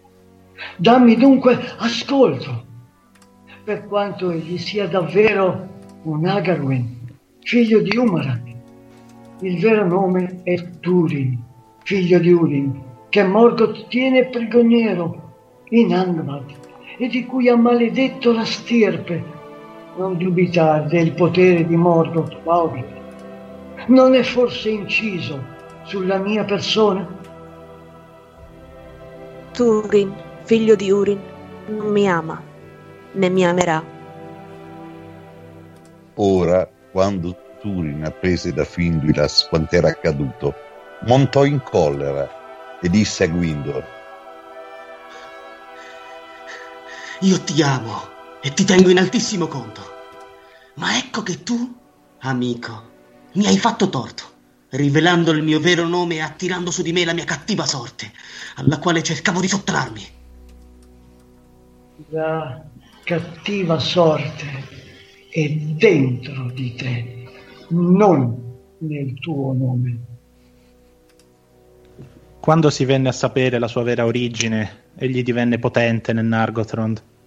Era però in disaccordo con la conduzione della guerra portata avanti il regno del Fu Finrod Felagund. Gli elfi infatti combattevano più che altro tramite operazioni di guerriglia piuttosto che in campo aperto, confidando nell'impregnabilità della loro fortezza. Túrin non era d'accordo con questo modus operandi, ma era fautore di un approccio più sfrontato. Voleva abbattere Morgoth in campo aperto, visto che ormai egli aveva pre- grande presa sul re. Gli elfi di Nargothrond cominciarono ad abbandonare le loro cautele e a combattere a viso aperto. Fecero scorta di molte armi e, sul suggerimento di Túrin, costritu- costruirono un ponte sul Narog davanti alle loro porte per far passare i loro eserciti più rapidamente. I servi di Morgoth furono quindi tutti sbaragliati dai territori circostanti, anche se Gwindor continuava a non essere d'accordo, affermando che questa nuova politica non fosse positiva per gli esiti della guerra. Ma ormai l'opinione pubblica era con Túrin e lui finì emarginato. La fama di, di Túrin crebbe nuovamente, ma per suo volere si continuava ad usare il suo ultimo nome, Mormegil, ovvero sia la Spada Nera in Sindarin. In quel momento di relativa speranza, Morwen e la figlia finalmente fuggono dal Dor Lomin. La figlia nel frattempo era nata e adesso scappano dal Dor Lomin per andare dal Re Thingol, sperando di trovare Túrin, che era lì l'ultima volta che lo sapevano. Ovviamente Túrin non era lì. Addolorata comunque, Morwen lì rimase, gradita ospite del re dei Sindar. In primavera giunsero nel Nargothrond due elfi, tali Gelmir e Arminas, del popolo di Angrod, che però da tempo dimoravano a sud con Círdan il carpentiere. Portavano notizie di sventura. Un grande esercito di Morgoth si ammassava al passo del Sirion. Ulmo stesso si era recato da Círdan avvisandolo del pericolo che il Nargothrond stava correndo. Si consigliava caldamente di rifugiarsi nella, fronte- della for- nella fortezza e a lasciar perdere l'orgoglio. Orodreth fu turbato da queste, da questi annunci, da, questi, da queste notizie, ma Túrin ovviamente ebbe da ridire. Specialmente mai avrebbe permesso il ponte, di abbattere il ponte che lui aveva fatto costruire. Era ormai caparbio, superbo, e imponeva a tutti il suo volere. You will fail. So what? Everybody does. But your gym, your watch, your yoga pants, they pretend you won't. So when you miss a day, eat the pancakes. Give up on a workout? You failed? Seriously, what the hell? We're Body. We've been a part of that too, but not anymore. At Body, we're rejecting perfection and embracing reality. Not in a Pizza Monday kind of way, in a loving your whole life kind of way. In a this workout is fun, and it's okay if I take a week off kind of way. In an, I'm eating healthy, and it's okay if I indulge kind of way. In a, I like myself no matter what kind of way. Yeah, you will fail. We all will. But we're not going to let that be the end. You see that? We're already making progress. So let's keep going. We are Body. Start your free trial at body dot com. That's B O D I dot com. Leftovers. Or the D M V, number ninety-seven, or house cleaning, or Chumba Casino always brings the fun. Play over a hundred different games online for free from anywhere. You could redeem some serious prizes. Chumba Casino dot com. Live the Chumba life. No purchase necessary. Void where prohibited by law. eighteen plus terms and conditions apply. See website for details. Gli orchi attaccarono, invadendo la terra degli uomini di Brethil, e ne uccisero il signore Andir. Poi Morgoth in autunno sguinzagliò il suo potere sul Nargothrond, mandando avanti il suo più letale servitore, Glaurung, il primo dei draghi, il primo degli Urulochi. Leftovers. Or the D M V, number ninety-seven, or house cleaning, or Chumba Casino always brings the fun. Play over a hundred different games online for free from anywhere. You could redeem some serious prizes. Chumba Casino dot com. Live the Chumba life. No purchase necessary. Void where prohibited by law. eighteen plus terms and conditions apply. See website for details. With the Lucky Land Slots, you can get lucky just about anywhere. This is your captain speaking. Uh, we've got clear runway and the weather's fine, but we're just going to circle up here a while and uh, get lucky. No, no, nothing like that. It's just these cash prizes add up quick. So I suggest you sit back, keep your tray table upright, and start getting lucky.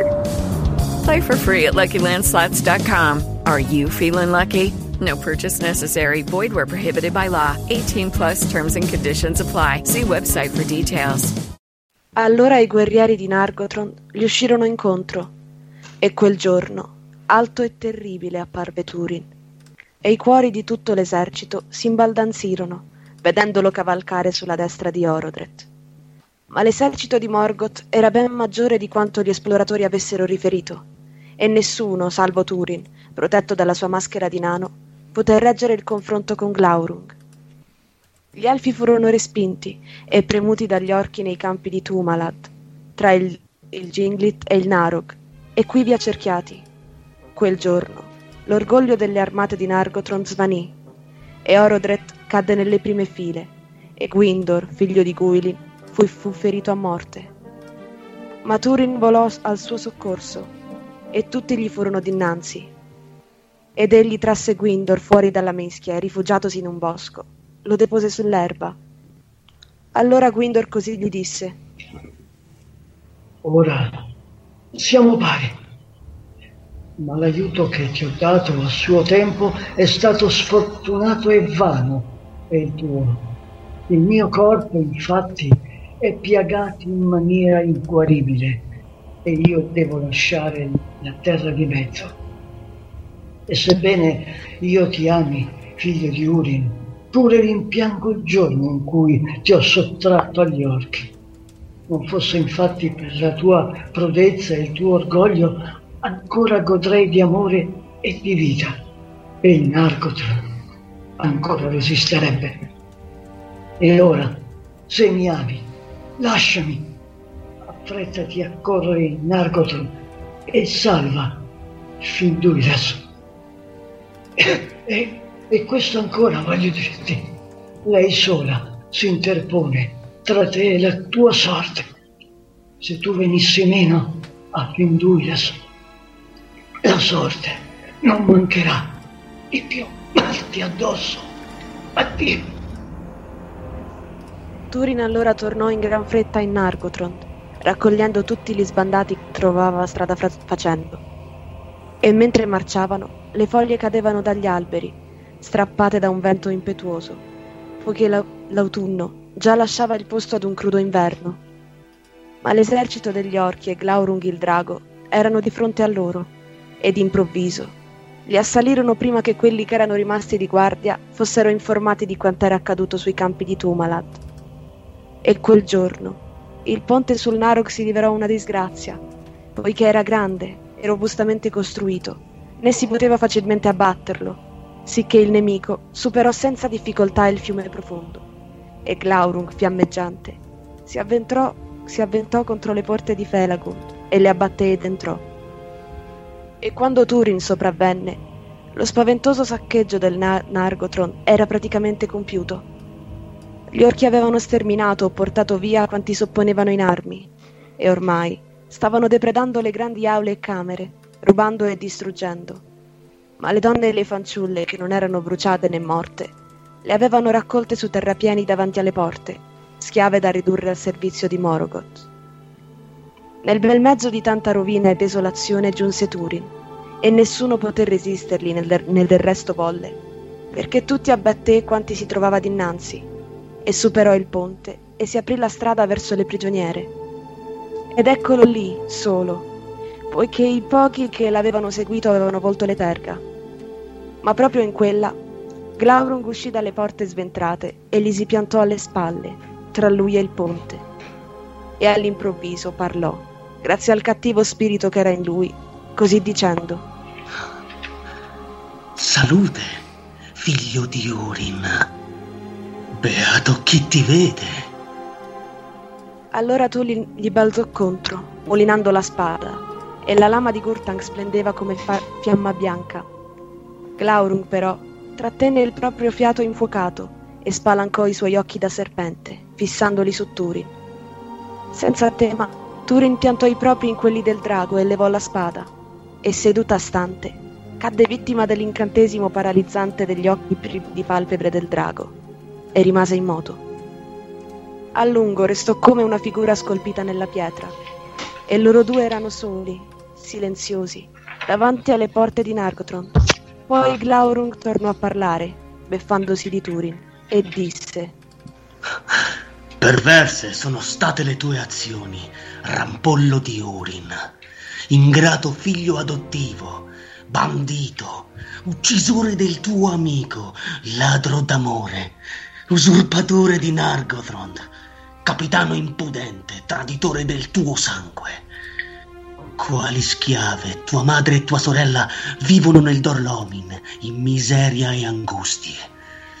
Tu sei abbigliato come un principe, loro vestono di stracci e bramano te, ma tu non te ne curi. Ben lieto può essere tuo padre di sapere che ha un simile figlio. Oh, e lo saprà. E Túrin, pur sempre sotto l'incantesimo di Glaurung, ne stette ad ascoltare le parole, e si vide in uno specchio contraffatto con maligni arti, e detestò ciò che vi scorse. Mentre era ancora trattenuto dagli occhi del drago, in preda a tormentosi pensieri, incapace di muoversi, ecco che gli orchi portarono via le prigioniere radunate e, passando accanto a Túrin, superarono il ponte. Tra loro era Finduilas, la quale gridò a Túrin mentre era via e mentre la trascinavano. Ma fu soltanto allorché le grida e i gemiti delle prigioniere si spensero lungo la strada che portava a nord che Glaurung liberò Túrin dall'incantesimo, e questi, per quanto si tappasse le orecchie, continuò sempre ad udire la voce che, la conti- che continuava ad ossessionarlo. Ed ecco che all'improvviso Glaurung distolse lo sguardo e attese. Túrin si riscosse lentamente, come chi si risvegli da un orribile sogno, e tornato in sé, balzò con un grido sul drago. Ma Glaurung rise e disse: Leftovers or the D M V number ninety-seven or house cleaning or Chumba Casino always brings the fun. Play over a hundred different games online for free from anywhere. You could redeem some serious prizes. Chumba Casino dot com. Live the Chumba life. No purchase necessary. Void where prohibited by law. eighteen plus terms and conditions apply. See website for details. Leftovers or the D M V number ninety-seven or house cleaning. Chumba Casino always brings the fun. Play over a hundred different games online for free from anywhere. You could redeem some serious prizes. Chumba Casino dot com. Live the Chumba life. No purchase necessary. Void where prohibited by law. eighteen plus terms and conditions apply. See website for details. Se vuoi proprio, se proprio vuoi che ti uccida, volentieri lo farò. Ma di scarso aiuto la tua morte sarà per Morwen e Nienor. Come hai fatto caso alle grida della donna degli elfi, vuoi anche voltare le spalle alla voce del tuo sangue? Ma Túrin, brandita la spada, mirò agli occhi del drago, e Glaurung, ritraendosi ratto, torreggiò sopra di lui e disse: Beh, non si può dire che tu non sia un valoroso, più di chiunque mi sia trovato di fronte. E mentono coloro i quali affermano che noi da parte nostra non rendiamo omaggio al valore dei nemici. Ascolta, io ti offro la libertà. Va dai tuoi se ce la fai. Affrettati. E se resterà elfo o uomo per narrare di queste giornate, di certo parleranno di te con disprezzo se disdegni il dono che ti faccio. With the Lucky Land Slots, you can get lucky just about anywhere. This is your captain speaking. Uh, we've got clear runway and the weather's fine, but we're just going to circle up here a while and uh, get lucky. No, no, nothing like that. It's just these cash prizes add up quick. So I suggest you sit back, keep your tray table upright, and start getting lucky. Play for free at Lucky Land Slots dot com. Are you feeling lucky? No purchase necessary. Void where prohibited by law. eighteen plus terms and conditions apply. See website for details. Leftovers. Or the D M V. Number ninety-seven. Or house cleaning. Or Chumba Casino always brings the fun. Play over a hundred different games online for free from anywhere. You could redeem some serious prizes. Chumba Casino dot com. Live the Chumba life. No purchase necessary. Void where prohibited by law. eighteen plus terms and conditions apply. See website for details. Allora Túrin, pur sempre stupefatto dagli occhi del drago, quasi stesse parlamentando con un avversario capace di pietà, prestò fede alle parole di Glaurung e, voltandogli le spalle, imboccò di corsa il ponte. Ma mentre andava, Glaurung gli lanciò queste palo- parole, pronunciate con terribile voce: Affrettati, figlio di Húrin, corri nel Dor Lomin, altrimenti c'è il caso che gli orchi giungano ancora una volta prima di te. E se perdi tempo per cercare Finduilas, mai rivedrai Morwen e mai, proprio mai, Nienor, tua sorella, ed esse ti malediranno. Ma Túrin imboccò la strada del nord e Glaurung di nuovo rise, poiché aveva portato a termine l'incarico del suo padrone. Poi si dedicò ai suoi piaceri e cacciò fuori il proprio soffio e bruciò ogni cosa attorno a lui. Così facendo, disperse tutti gli orchi intenti al saccheggio, mettendoli in fuga ed impedendo loro di impadronirsi anche delle cose più insignificanti. Poi ruppe il ponte e ne gettò le, materie, le macerie nelle schiume del Narog, e copertosi le spalle, raccolse tutti i tesori e le ricchezze di Felagund, e fattone un gran mucchio nella stanza più interna, vi si distese sopra, a riposarsi un tantino. E Túrin correva lungo le vie del nord, per le contrade ormai desolate, tra il Narog e il Teiglin, e il funesto inverno scese a investirlo, poiché quell'anno la neve cadde prima che l'autunno fosse terminato, e la primavera giunse tardiva e fredda. Leftovers or the D M V number ninety-seven or house cleaning or Chumba Casino always brings the fun. Play over a hundred different games online for free from anywhere. You could redeem some serious prizes. Chumba Casino dot com. Live the Chumba life. No purchase necessary. Void where prohibited by law. eighteen plus terms and conditions apply. See website for details. Leftovers. Or the D M V. Number ninety-seven. Or house cleaning. Or Chumba Casino always brings the fun. Play over a hundred different games online for free from anywhere. You could redeem some serious prizes. Chumba Casino dot com. Live the Chumba life. No purchase necessary. Void where prohibited by law. eighteen plus terms and conditions apply. See website for details. Gli pareva, andando, di udire le grida di Finduilas, che ne invocasse il nome per selve e colline, e grande era la sua angoscia. Ma nel suo cuore avevano messo radici le menzogne di Glaurung, e avendo sempre di fronte agli occhi l'immagine degli orchi intenti a bruciare la casa di Húrin e a mettere tormenti Morwen e Nienor, proseguì per la sua strada senza mai deviare.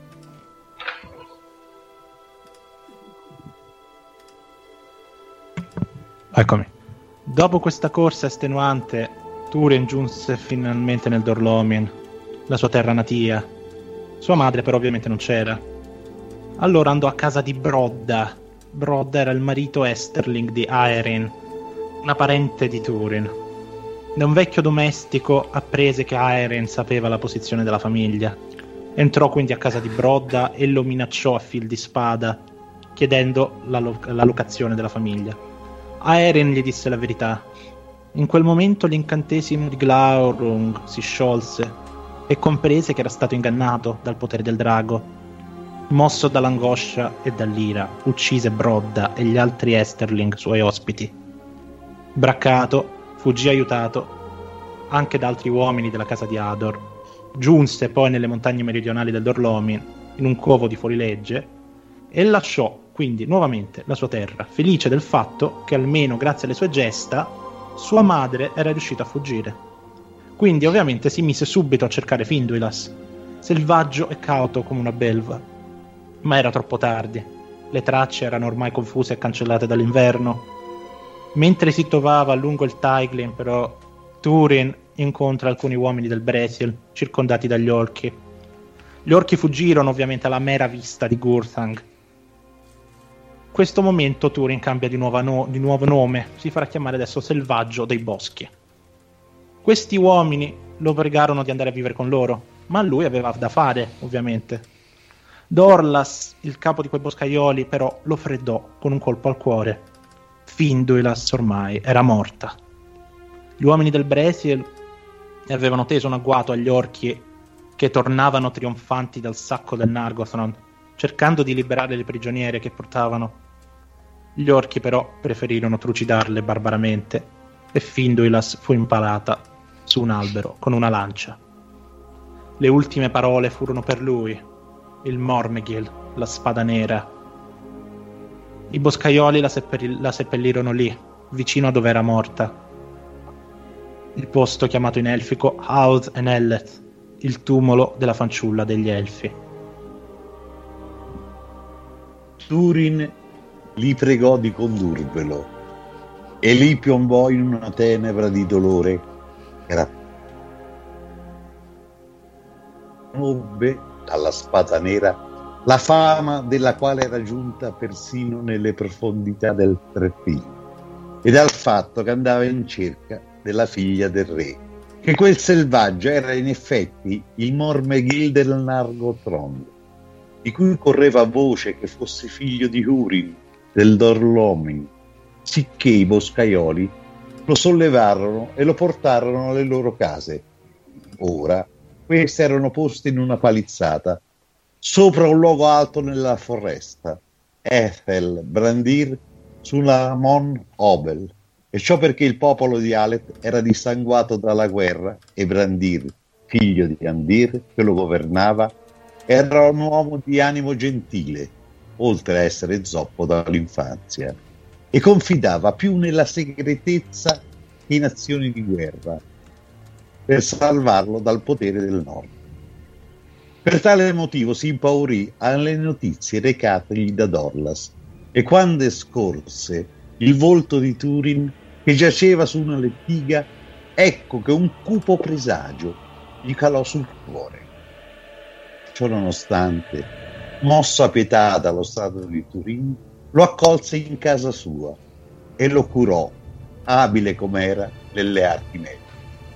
E all'inizio della primavera Túrin si riscosse dall'attenebramento e riacquistò la salute e si levò, e pensò di rimanere nascosto nel Brethil, gettandosi alle spalle la propria ombra, col dimenticare il passato. Assunse pertanto un nuovo nome, Turambar, che nel linguaggio alto elfico significa padrone della sorte, e pregò i boscaioli di dimenticare che era straniero tra loro e che non avesse mai portato altro nome. Ciò nonostante, non volle rinunciare affatto agli atti di guerra, non potendo tollerare che gli orchi calassero ai guati del Tegli o sfilassero vicino a Anglachel, e rese quel luogo temibile per gli orchi, pronto com'era a maneggiare sia armi che spada. In questo momento della storia, alcuni sopravvissuti del Nargothrond raggiunsero il Doriath. Lì essi rivela- rivelarono a Thingol la vera in- identità di Mormeghil, l'eroe che per un po' aveva dato speranza ai regni del sud. Morwen ovviamente ne fu turbata e, incurante del consiglio di Melian, scappò a cavallo a cercare il figlio, o almeno qualche sua notizia. Thingol mandò dietro Mablung, una delle sue guardie, insieme con altri valenti guerrieri per proteggerla. Nienor, la figlia e sorella di Túrin, fu scongiurata di rimanere dov'era. Ovviamente lei non ne volle sapere e, sperando di far desistere la madre con la sua mera presenza, si travestì da elfo e partì. Morwen fu infine intercettata presso le rive del Sirion e Mablung la pregò di tornare in Menegroth. Lei, che era tosta come il figlio, non cedette. Infine giunse anche Nienor, che nonostante l'ordine della madre rimase lì dov'era. Mablung allora le prese e le mise sotto custodia armata all'Amon Ethier, un colle fatto erigere, erigere tempo addietro da Finrod, vicino alle porte del suo regno, quindi il Nargothrond. Lui invece, ritenendo che il campo fosse libero, proseguì con i suoi esploratori a verificare la situazione sul Narog. Glaurung era lì, ovviamente era lì a custodire il tesoro, sapeva tutto.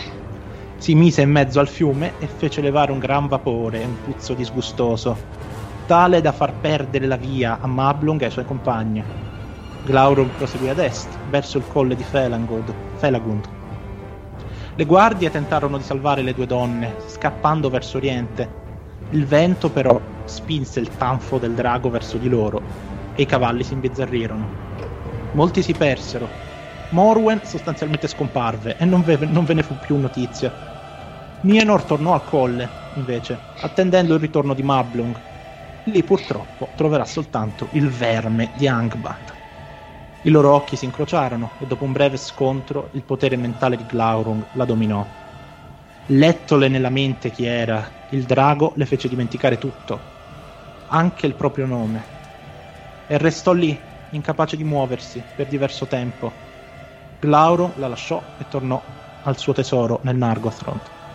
Mablung alla fine era riuscito ad esplorare le aure di Orodreth, ma ne fuggì con il ritorno di Glaurung e tornò al colle, dove trovò Nienor, stesa a terra, immobile. Non parlava, non sentiva, ma lo seguì tenendolo per mano. Tre compagni di Mablung li ritrovarono e insieme pian piano si avvicinarono al Doriath. Nienor più si avvicinava, più migliorava, anche se era ancora sordomuta e cieca. Nelle vicinanze del Doriath improvvisamente Nienor si assopì. Gli altri si misero a riposare anch'essi, dato che erano sfiniti, e si pensava che nelle vicinanze del Doriath la situazione sarebbe stata più tranquilla, ovviamente. Nienor riacquisì i sensi dopo un attacco da parte degli orchi. Gli elfi uccisero tutti gli orchi che la inseguivano, perché Nienor si era messa a fuggire, ma Nienor era totalmente terrorizzata, che continuò a fuggire con noncuranza tale che si stracciò le vesti. Ella fu persa andando verso nord. Mablung non poté fare altro che riferire la triste, tri- la, la triste notizia ai reali del Doriath e senza indugio partire per andare a trovare di nuovo Morwen e Nienor. Nienor, sfinita dalla corsa, si era sostanzialmente addormentata nei boschi. Infine si risvegliò, non ricordava nulla, se non un senso di generale paura. Continuò quindi la sua fuga, affamata, senza cibo e senza poterselo procurare. Era fuggita tanto lontano che ormai era arrivata al Brethil. Fu colta da una burrasca di pioggia e fulmini, e terrorizzata la nostra Nienor finì per buttarsi sul tumulo di Finduilas.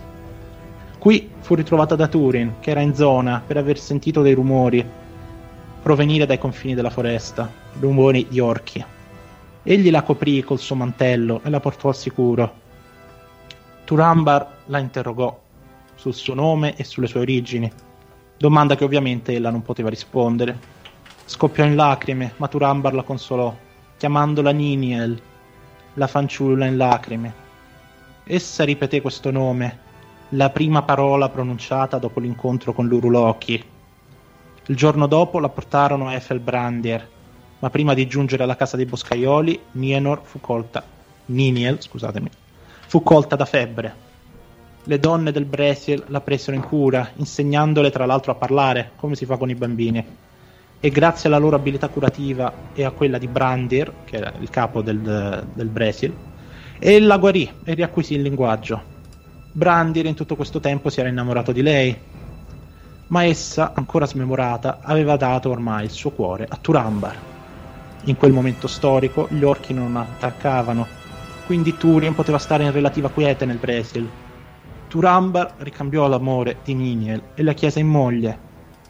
Lei lo amava, ma resisteva, anche perché Brandir presentiva che qualcosa non andava in tutta questa storia e cercava come poteva di trattenerla, non per rivalità con Túrin, ma per il bene di lei.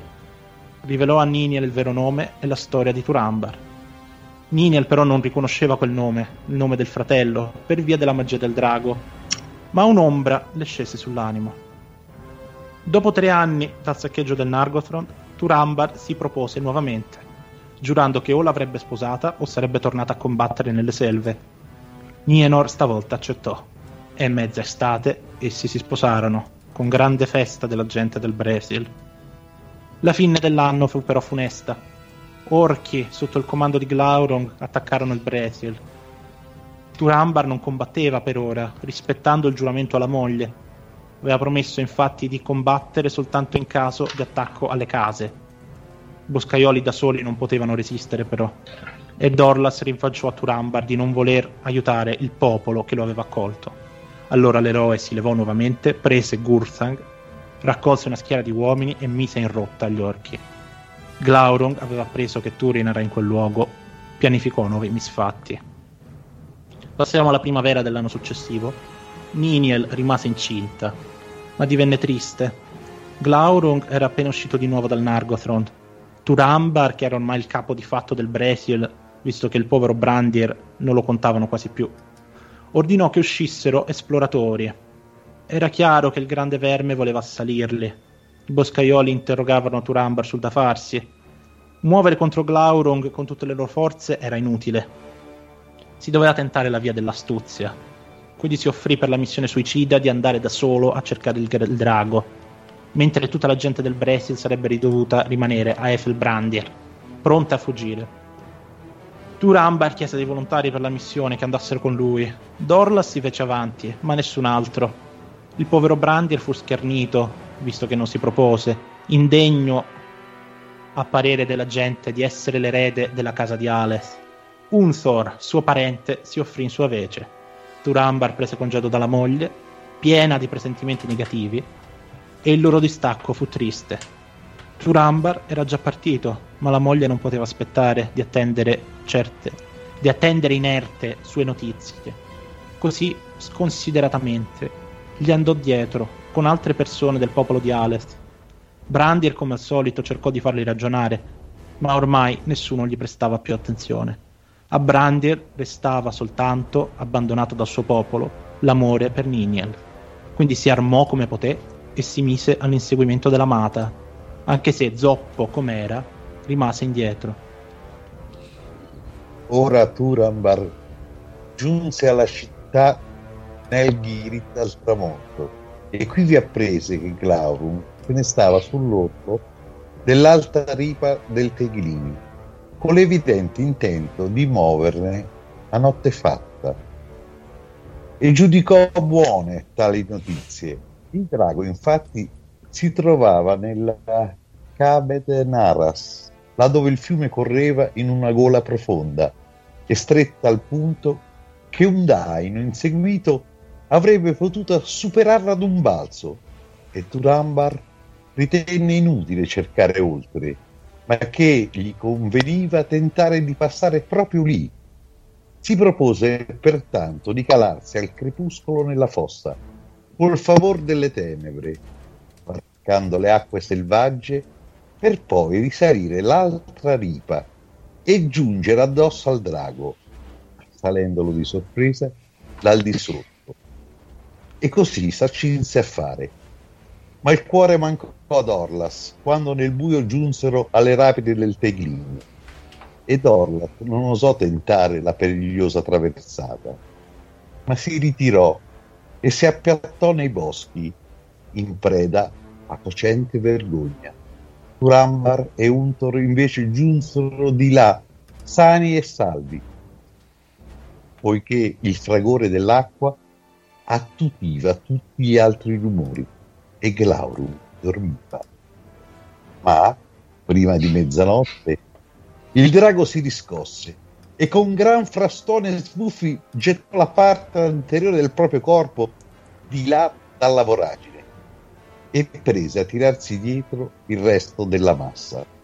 Turambar e Unthor vennero quasi sopraffatti dal calore e dal puzzo e in fretta cercarono una via per salire da Glaurung, e Unthor fu ucciso da un gran sasso fatto precipitare dall'alto dai movimenti del drago, che lo colpì al capo facendolo piombare nel fiume. Così egli finì, non certo il meno prode, della casa di Alet. Turambar allora fece appello a tutta la propria volontà e coraggio, e solo si inerpicò per la ripa, giungendo proprio sotto il drago. Allora trasse Gurthang e con tutta la forza del suo braccio, con tutto il suo odio, la cacciò nel ventre molle del verme, spingendovi dentro fin l'elsa. Ma come Glaurung avvertì il ferro mortale, urlò e nel suo terribile spasimo sollevò il tronco e si scagliò di là dalla voragine, dove giacque agitandosi furiosamente nell'agonia, e tutto incendiò attorno a sé, tutto ridusse in rovine, finché gli ultimi fuochi si spensero in lui, che rimase immobile. Ora Gurthang era stata strappata dalla mano di Turambar, dai contorcimenti di Glaurung, e stava piantata nel ventre del drago. Turambar pertanto riattraversò la corrente, desideroso di recuperare l'arma e insieme di dare un'occhiata al nemico, e lo trovò disteso, quanto era lungo, su un fianco, l'erza di Gurthang nel ventre. Allora Turambar impugnò la spada, piantò un piede sulla pancia del drago e gridò a beffa del mostro, e delle parole che aveva pronunciato in Nargothrond: "Salute, verme di Morgoth, beato chi ti vede, crepa dunque, e che le tenebre ti accolgano. Questa è la vendetta di Túrin, figlio di Húrin." Poi sfilò la spada, ma un fiotto di sangue nero sprizzò fuori e gli cadde sulla mano. Il veleno la bruciò, e in quella Glaurung riaprì gli occhi e guardò Turambar con tanta malvagità che per lui fu come un fendente, e a causa di quel colpo e del dolore prodotto dal veleno piombò in un buio liquido e giacque come morto, la spada accanto a sé.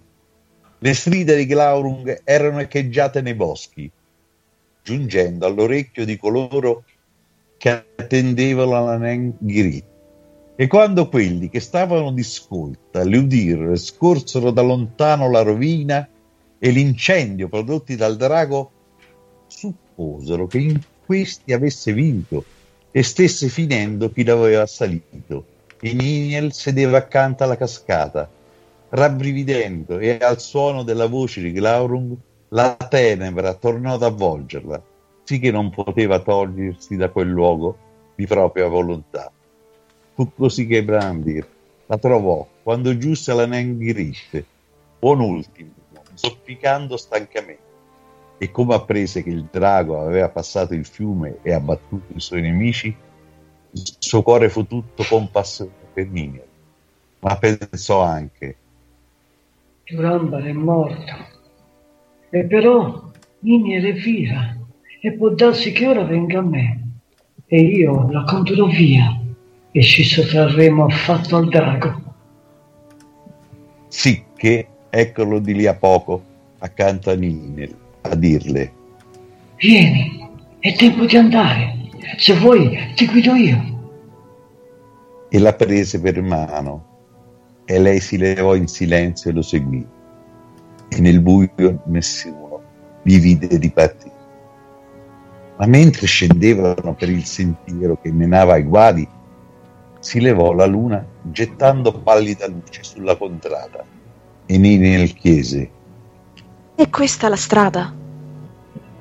Al che Brandir rispose che egli la strada non la conosceva, che potevano soltanto fuggire più ratti possibile da Glaurung, trovando ricetto nelle selve. Ma Nienor replicò: "La spada nera era il mio amato e il mio sposo. Intendo andare a cercarlo e null'altro. O che pensavi?" E si mise a correre dinanzi. Così giunse vicino ai guadi del Teglin e vide l'Aut Henellet nel bianco chiaro di luna, e fu colta da grande sgomento, e con un grido si volse perdendo il mantello e fuggì verso sud lungo il fiume, il candido abito splendendo alla luce. Così Brandir la vide dal versante del colle e si mosse per tagliarle la strada, ma ancora non l'aveva raggiunta quando lei arrivò alla rovina prodotta da Glaurung sull'orlo della Caben Aras. Qui scorsi il drago giacente, ma non gli fece caso, che un uomo era supino accanto a esso, e corse da Turambar, ma invano ne gridò il nome. Avvedutasi allora che la mano era bruciata, la lavò con le lacrime e la fasciò con un lembo del proprio abito e lo baciò, e ancora gli gridò di destarsi, sul che Glaurung si agitò un'ultima volta prima di spirare, e con l'estremo respiro parlò e disse: "Salute, Nienor, figlia di Húrin. Ecco che ci si rivede prima della fine. Ti do una bella notizia, che hai finalmente trovato tuo fratello. E ora saprai chi è. Uno che colpisce al buio, proditorio con i nemici, infedele con gli amici, e una maledizione per il suo stesso sangue. Tale è Túrin, figlio di Húrin, ma la peggiore delle sue imprese la sperimenterai su te stessa. Poi Glaurung crepò e il vellario della sua iniquità cadde di dosso a Nienor, che ricordò tutti i giorni della sua vita. Guardando Túrin gridò: addio, due volte amato, a Túrin Turambar, Túrin Ambartanen, dominatore della sorte e dominato dalla sorte, felice che tu sia morto. Allora Brandir, che tutto aveva udito, stando essere impietrito al margine della rovina, s'affrettò a lei, ma Nienor fuggì, piena di orrore e disperazione, la mente sconvolta, e giunta all'orlo della cavetta Nanaras, vi si precipitò e scomparve nelle acque furiose. Brandir s'affacciò a guardare in giù e distolse gli occhi orripilato e, sebbene più non desiderasse vivere, non se la sentì di cercare la morte nel fragore del... E da allora nessuno osò guardare né la caverna Ras, e né animale terrestre, né uccello vi veniva, né albero vi cresceva, e fu chiamata Kabed Narmat, il salto dell'atroce sorte. Brandì tornò alla Nengrit per portare la notizia alla gente ivi raccolta, e nei boschi si imbatté in Dorlas, che lo uccise, primo sangue che mai avesse sparso e anche ultimo. E come giunse alla Nengrit gli gridarono: l'hai per caso vista? Ninella è scomparsa? E lui,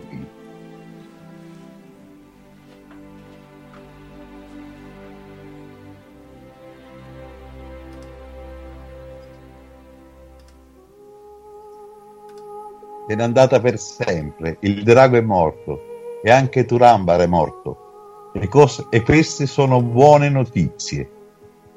La gente a tali parole mormorò dicendolo pazzo, ma Brandir replicò: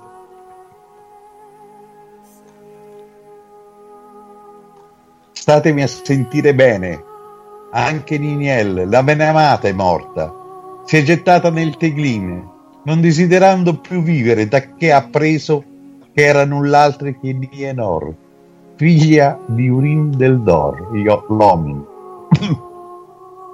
prima di essere preda dell'oblio, e che Turambar era suo fratello, Húrin, figlio di Húrin. Ma mentre finiva di dire queste parole e la gente piangeva, Húrin in persona comparve di fronte a loro. Alla morte del drago, infatti, il deliquio lo aveva lasciato, ed egli era piombato in un profondo sonno di stanchezza. Il freddo della notte l'aveva però riscosso, e l'elsa di Gurthang gli premeva contro il fianco, sicché si era svegliato. S'era allora avveduto che qualcuno gli aveva bendato la mano, e assai si era meravigliato di essere stato, ciò nonostante, lasciato sul suolo gelido. E aveva dato una voce, e non udendo nessuna risposta era andato in cerca di aiuto, poiché si sentiva sfinito e stava male. Ma quando la gente lo vide, arretrò impaurita, ritenendolo uno spirito vagante, ed egli disse: orsù, gioite, il drago è morto, io sono vivo. Ma perché non avete seguito il mio consiglio e vi siete messi a repentaglio? Dov'è Nienella? La voglio vedere. Certo non l'avrete portata con voi da casa, vero? Brandir allora gli disse che così era stato e che Nienel era morta. Ma la moglie di Dorlas gridò: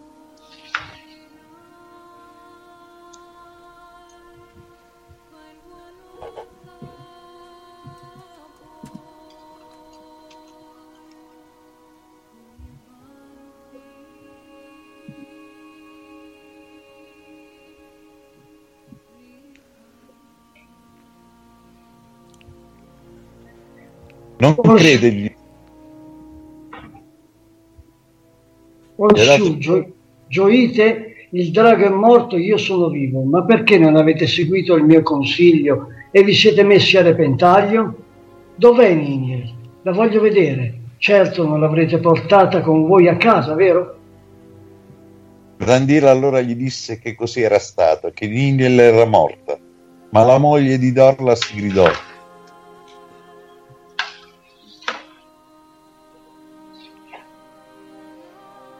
non credergli, signore, gli ha dato di volta il cervello, tant'è che è venuto qui proclamando che tu eri morto, e l'ha definita una buona nuova.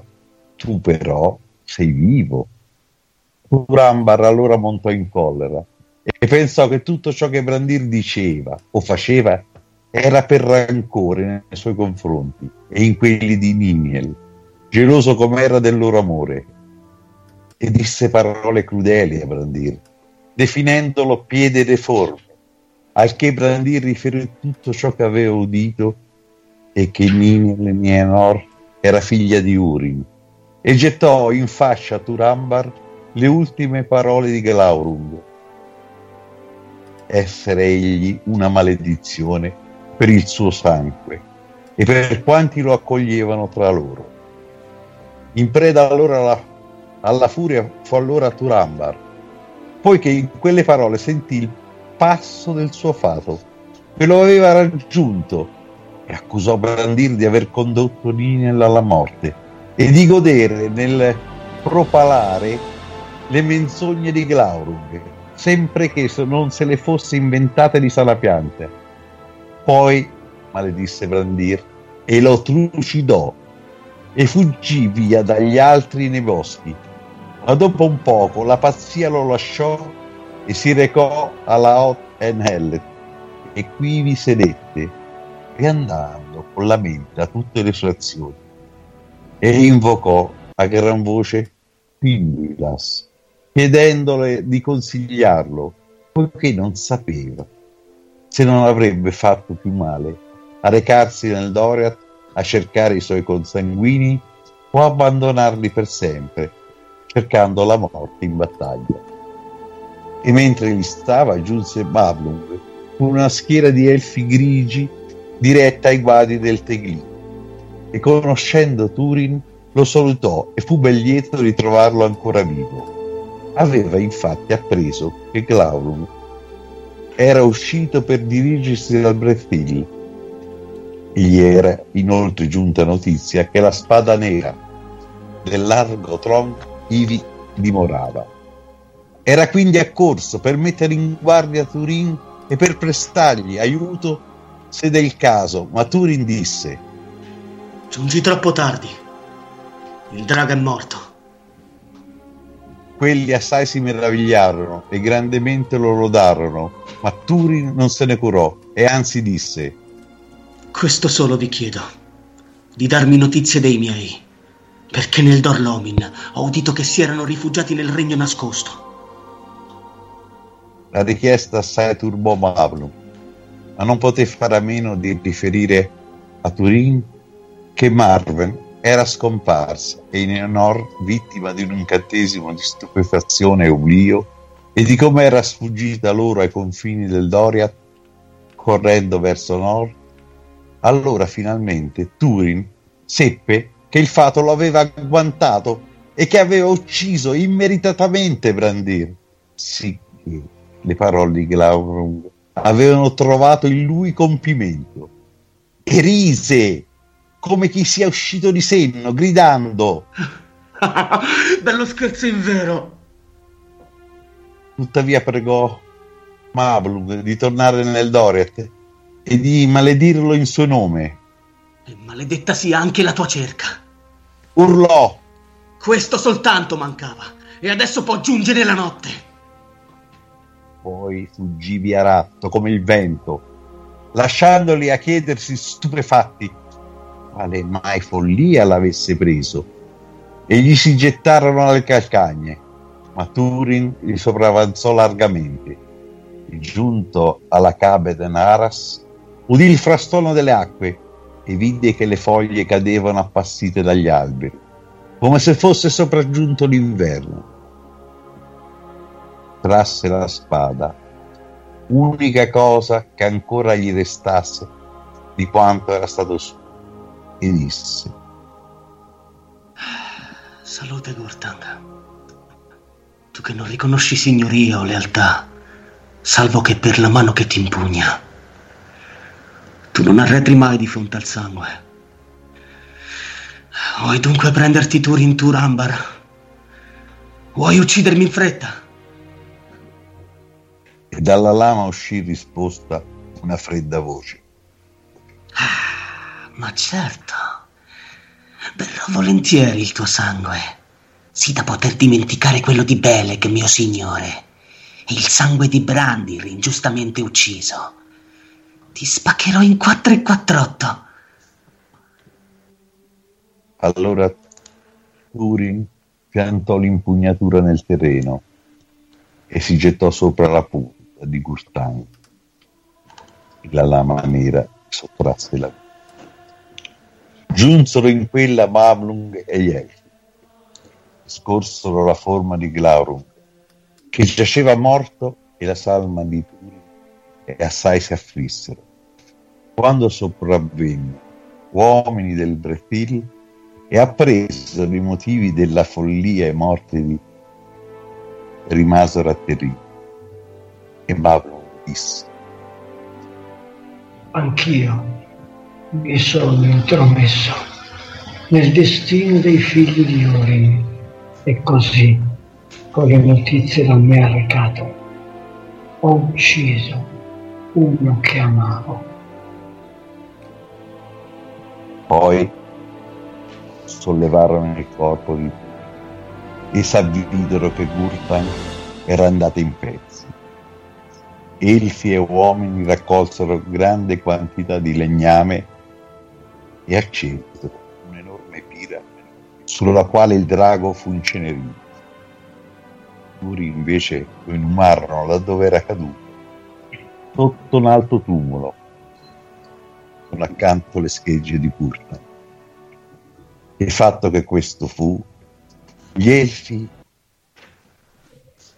una lamentazione per i figli di Húrin, e sopra il tumulo venne apposta una gran pietra grigia su cui fu inciso il nome del Doriath: Túrin Turambar, Dagnin Glaurung, e sotto Nienor. Lei però lì non giaceva, né mai si sente dove l'avessero trasportato le fredde acque del Tegli.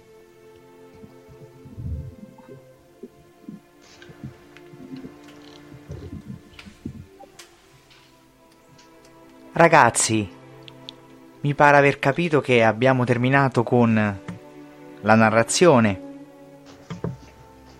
Sì. Io faccio i complimenti a, a chi ha letto, e complimenti anche per l'interpretazione. Eh, ci avete fatto rivivere quei bellissimi momenti di piacevole lettura. Sì, tra l'altro io devo dire che questa rinnetta... Eva, forte, eh, forte, più forte. Ah, mannaggia, mi dimentico, scusate. Stavo dicendo che tra le, sto- tra le storie del Silmarillion, quella di Túrin è quella che preferisco, nonostante sia, sia così tragica, diciamo. Eh, bene, eh. Preferisci la infatti, perenne volte... sfiga. Infatti, una volta dici, tra tutte le storie belle, proprio questa. Cioè, vabbè, comunque, diciamo che questo in parte si collega a quello che, che adesso, di cui adesso andremo a parlare con Enrico, perché appunto ci parlerà di questo... Eh, di questo eroe, diciamo che è un po' diverso eh, dagli eroi a cui siamo abituati, anche perché, come dicevamo anche all'inizio, si rifà, diciamo, a, a un altro modello, questo, questo eroe che è, diciamo così, imprigionato dal, eh, dal destino, e a cui cerca comunque di, di sottrarsi inutilmente, vero ragazzi?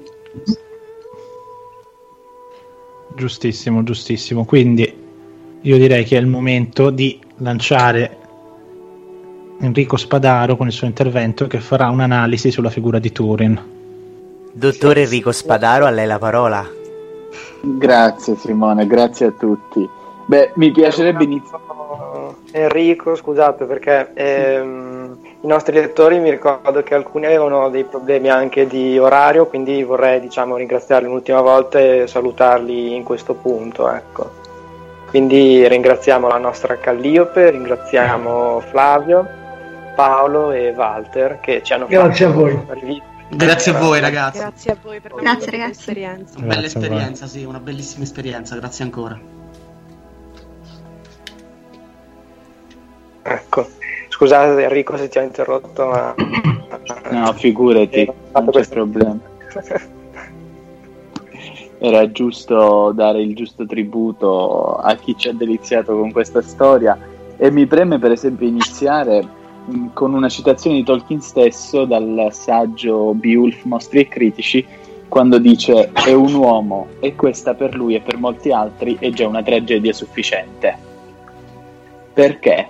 Eh, perché la storia di Túrin forse è proprio la più tragica che Tolkien delinea, e ma probabilmente la più importante in seno al Silmarillion per tutta una serie di fattori. Innanzitutto, come abbiamo detto, ehm, la storia di Kullervo è forse il primo tentativo dal punto di vista narrativo di Tolkien, quindi è già eh, una storia centrale all'interno della mitologia, e poi è un racconto che viene rielaborato diverse volte.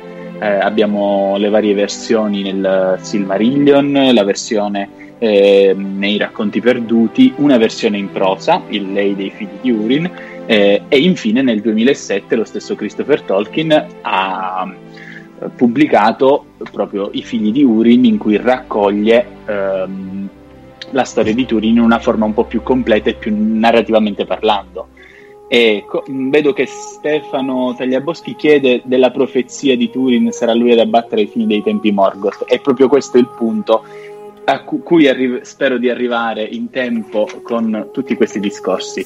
Mi ispiro e mi tengo molto a un lavoro di Lisa Kautras che parla proprio della teologia della bellezza e della trascendenza nelle opere di Tolkien, con forte in, uh, influsso cristiano e chiaramente eh, tenendo sempre ben presente la fede cattolica centrale nell'opera di Tolkien.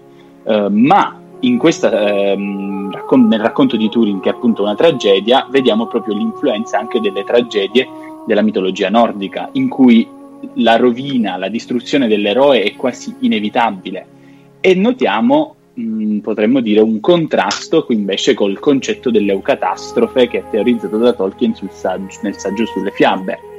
Ehm, nonostante tutto, per ritornare al saggio su Beowulf, potremmo vedere che nel racconto di Túrin eh, è presente quello che Tolkien nomina coraggio nordico. E cosa dice? Dice proprio: quella teoria del coraggio che costituisce il grande contributo dell'antica letteratura del Nord.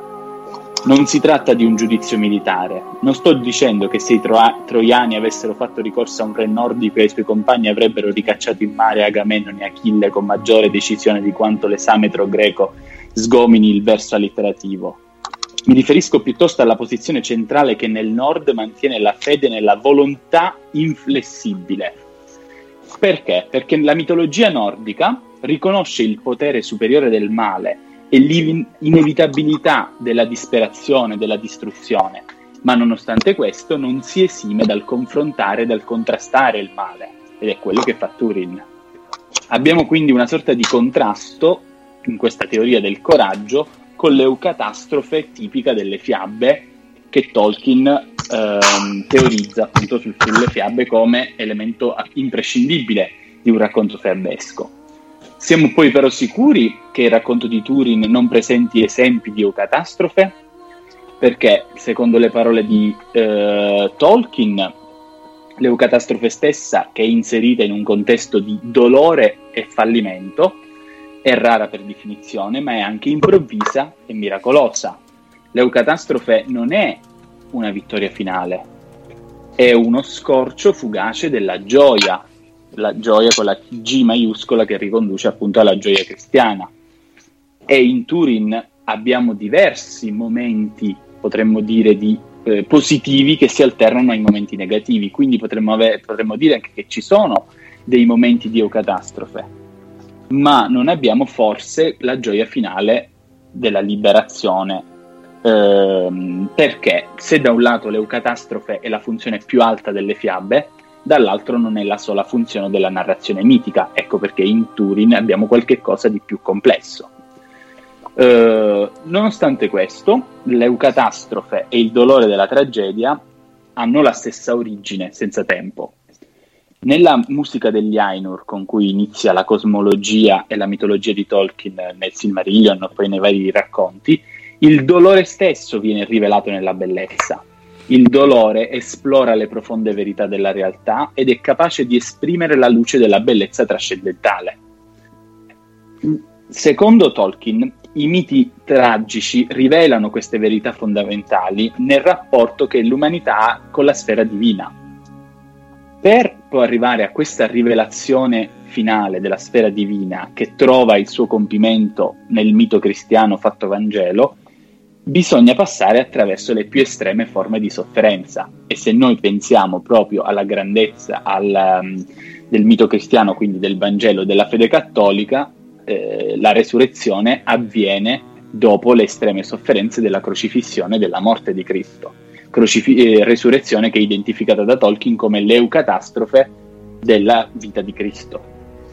Um, Non os- punto. Questo è un concetto molto più elevato. In Túrin magari non abbiamo un concetto di eucatastrofe completamente eh, delineato, così come Tolkien lo teorizza in Sulle fiabe, ma in assenza dell'eucatastrofe la tragica resistenza che Túrin ha contro il proprio destino e i propri nemici può rivelare lo splendore della gloria eterna, e questa qualità è proprio, lo notiamo in Tolkien. Nella leggenda di Túrin, in tutte le versioni che Tolkien crea, anche a partire dal, dalla storia di Kullervo, abbiamo una sorta di esplorazione del problema della sofferenza umana, una sorta di sfida teologica.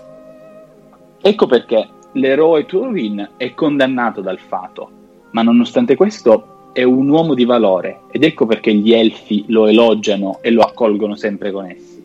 Túrin è traumatizzato dai dolori, è umiliato, è consegnato proprio nelle mani del fato, ma si rialza costantemente per resistere a questi dolori.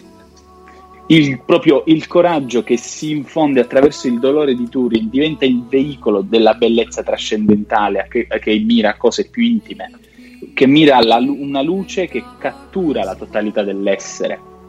Ed è questo anche che affascina eh, la fanciulla elfica eh, Finduilas. Eh, Finduilas resta proprio meravigliata dai dolori di Túrin e se ne innamora.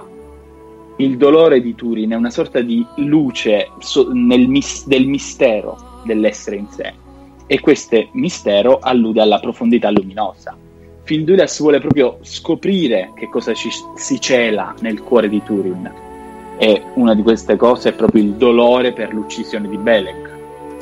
E la pietà di Finduilas cerca di scalfire il cuore di Túrin, ma non ci riesce. Ecco perché Túrin rimane anche imprigionato dal drago e non, viene com- non si commuove inizialmente. Anche se il pensiero di Tolkien diverge, evolve, ha certe volte anche degli slanci di incoerenza, perché nelle prime versioni eh, che aveva iniziato a scrivere negli anni dieci e poi negli anni venti, il dolore e l'agonia che Túrin prova quando il drago lo immobilizza con lo sguardo vengono proprio sconfitti, eh, l'incantesimo viene spezzato da ehm, questa forza di carattere eh, di Túrin. L'intensa sofferenza che Túrin prova è proprio il mezzo che sprigiona lo splendore del suo essere e rivela la sua pura essenza di umanità. Ecco perché Túrin, anche secondo me, è l'uomo per eccellenza è l'uomo per eccellenza all'interno della mitologia di, Tol- di Tolkien, perché riesce, riesce a resistere alle agonie che il drago gli fa provare, e resistendo al dolore si manifesta in lui una gloria più alta, una gloria che lo dota di una forza sovrannaturale. Questa forza sovrannaturale lo spinge, anche perché è dotato di superbia come gli uomini, a di- cercare di divenire padrone del proprio destino. Lui possiede il coraggio dell'eroe di confrontare eh, e, sfiora, e sfidare il proprio destino per rivelare una gloria immortale che poi vedremo condurrà a una salvezza eterna. Túrin per ora cerca una salvezza terrena, e questa salvezza terrena, nonostante lui cerchi di diventare padrone del proprio destino, Master of Fate, co- come vuol dire Turambar, e prova ad affrontare tale destino, sarà alla fine ridotto in pezzi. Ma l'unica cosa che lo può ridurre in pezzi è il dolore prodotto dall'incesto e dalla rivelazione finale ehm, che gli viene detta prima di eh, morire suicida. Ehm, proprio l'in- l'inesorabile sofferenza che prova l- questo Túrin, l'eroe tragico, lo conduce a un punto di rottura totale. Resiste con il coraggio, ma questa sofferenza distrugge la razionalità dell'esistenza. Ecco perché è distrutto, spezzato oltre ogni limite. Nonostante questo, la sua grandezza è rivelata, ecco perché alla fine riceve una degna sepoltura ed è elogiato. Proprio perché gli elfi e gli uomini che circondano Túrin riconoscono l'irremovibile fortezza del suo animo, il fatto con cui riesce a resistere a tutte le tragedie che gli arrivano, a tutti gli eventi tragici, proprio perché ha, mostra questi valori dell'eroe risoluto che svela in qualche modo la gloria intima del proprio essere. Que- solo l'incesto, solo il suicidio sono un male che va contro a ogni comprensione, ed ecco perché non è possibile che venga l'eucatastrofe finale, almeno nella storia che conosciamo nel Silmarillion, e la gloria di Dio, l'Evangelium che te, di cui parla Tolkien, rimane celato.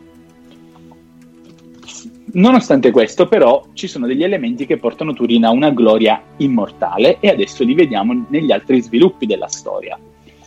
La gloria della tragedia in sé rimane, mh, si fonda forse su un concetto, sulla divisione tra Eh, Dio e l'uomo, il, il fatto che il mortale è totalmente separato dall'immortale, e solo attraverso la distruzione della propria mortalità l'essere mortale può comprendere che cosa, vuole, cosa sia l'immortalità. Sappiamo bene che uno dei temi che Tolkien vuole affrontare è proprio il concetto tra ehm, della morte e dell'immortalità, e ci ritorneremo anche dopo. Eh, nel mondo di Tolkien, appunto, e questa separazione tra mortale e immortale viene mostrata maggiormente. Il mortale, l'essere mortale, non può sopportare la gloria immortale, e l'esempio più evidente è forse quello di Beren e Lúthien, perché mh, Beren vive una morte tragica in un certo senso. Il suo eroismo mortale lo unisce brevemente alla gloria immortale, perché riesce a impadronirsi del Silmaril e anche di Lúthien, che è proprio un esempio di gloria immortale in quanto un elfo, ma proprio impadronendosi di questi elementi poi perde proprio la vita Beren. E ecco perché l'incompa- l'incompatibilità tra mortalità e immortalità provoca la morte finale, che sarà destinata a Beren e Lúthien, ma anche ad Aragorn e Arwen nella Quarta Era. Ehm, la, il cercare di impadronirsi di una gloria immortale, qual è il Silmaril, accelera la morte di Beren, ed è lo stesso fatto, la stessa causa che accelera la morte dei Numenoreani quando cercano di giungere nel reame beato di Aman alla fine della Calabeth, perché l'essere, l'essere mortale non può proprio impadronirsi dell'immortalità. E questo ehm, che dimostra la storia di Túrin.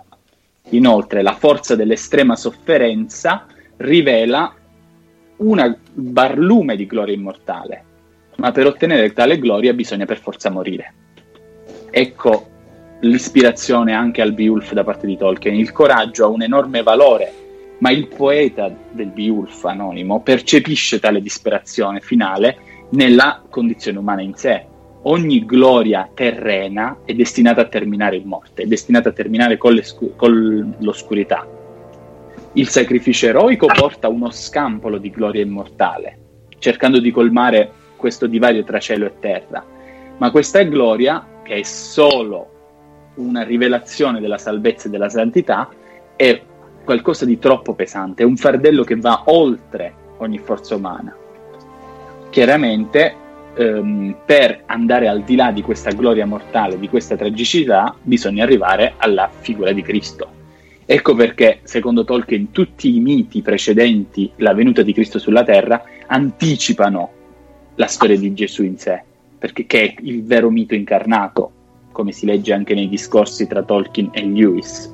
La gloria mortale di ogni tragedia precedente viene assorbita nella tragedia e nella gloria immortale che si realizza con la eh, crocifissione e infine re- resurrezione di Cristo, perché Dio fatto uomo patisce sofferenze estreme e infine muore, ma tale eh, gloria lo rende alla fine ehm, lo, lo per, ne permette la resurrezione, perché la sua gloria non termina con l'oscurità come le glorie mortali degli eroi tragici, ma Cristo, essendo l'incarnazione della gloria immortale, è l'incarnazione dell'essere assoluto ed è fonte per tutti gli esseri e per tutta la vita, secondo quello scritto nel, nel Vangelo. Ecco perché la risurrezione è inevitabile.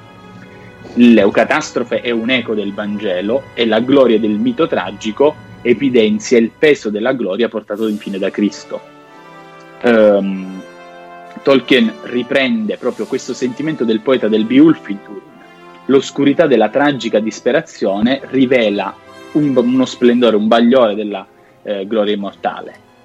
Uh, la gloria di Cristo inoltre poi è così grande che può redimere e santificare la gloria vana, la vana gloria di Túrin.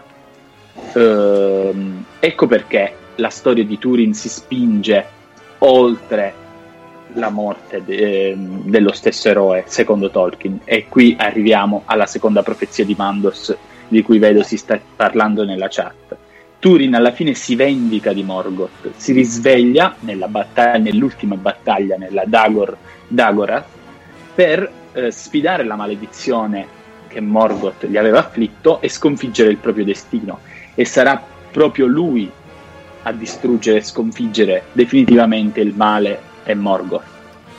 Ma noi ci chiediamo, è Túrin o Ilúvatar che agisce per mano di Túrin? La gloria che si mostra nella storia di Túrin rivela l'oscurità del male che tenta di stabilire il proprio dominio sulla luce di Ilúvatar, inglobando la gloria immortale rivelata nella sofferenza. Eh, ecco perché ritroviamo una bellezza estetica, una gloria divina e un dolore tragico che sono presenti continuamente nella storia di Túrin, in, che è un, una sorta di eco della met- metanarrazione cosmica che è presente nella musica degli Ainur e nella, nell'ultima battaglia del, um, profetizzata appunto da Mandos. L'unico che, può, che possiede un onore divino è Dio, e quindi Ilúvatar, Eru, ma Morgoth e Sauron cercano di sfidarlo, come si vede già nella musica degli Ainur, ma con tutti gli eventi delle guerre tra gli Elfi e, e Melkor, Morgoth. L'atto creativo di Ilúvatar inizialmente nella musica è una rivelazione della propria gloria, e tutti gli eventi sono, si ritrovano e hanno la propria fonte in Ilúvatar. Eh, Melkor cerca di contrastarlo e di limitarne la gloria attraverso i suoi temi discordi durante la musica degli Ainur, ma attraverso, cercando di limitare la gloria di Ilúvatar, Melkor eh, contribuisce al proprio disfacimento, alla propria distruzione, perché questo conflitto che notiamo inizialmente nella musica degli Ainur continua lungo tutta la storia di Arda, si riflette nella storia di Túrin maggiormente. La maledizione che Morgoth Ehm, lancia contro i figli di Húrin è proprio una dimostrazione di potere, il fatto che lui voglia es- alzarsi al di là e al di sopra di Ilúvatar e diventare lui il padrone del destino di Arda.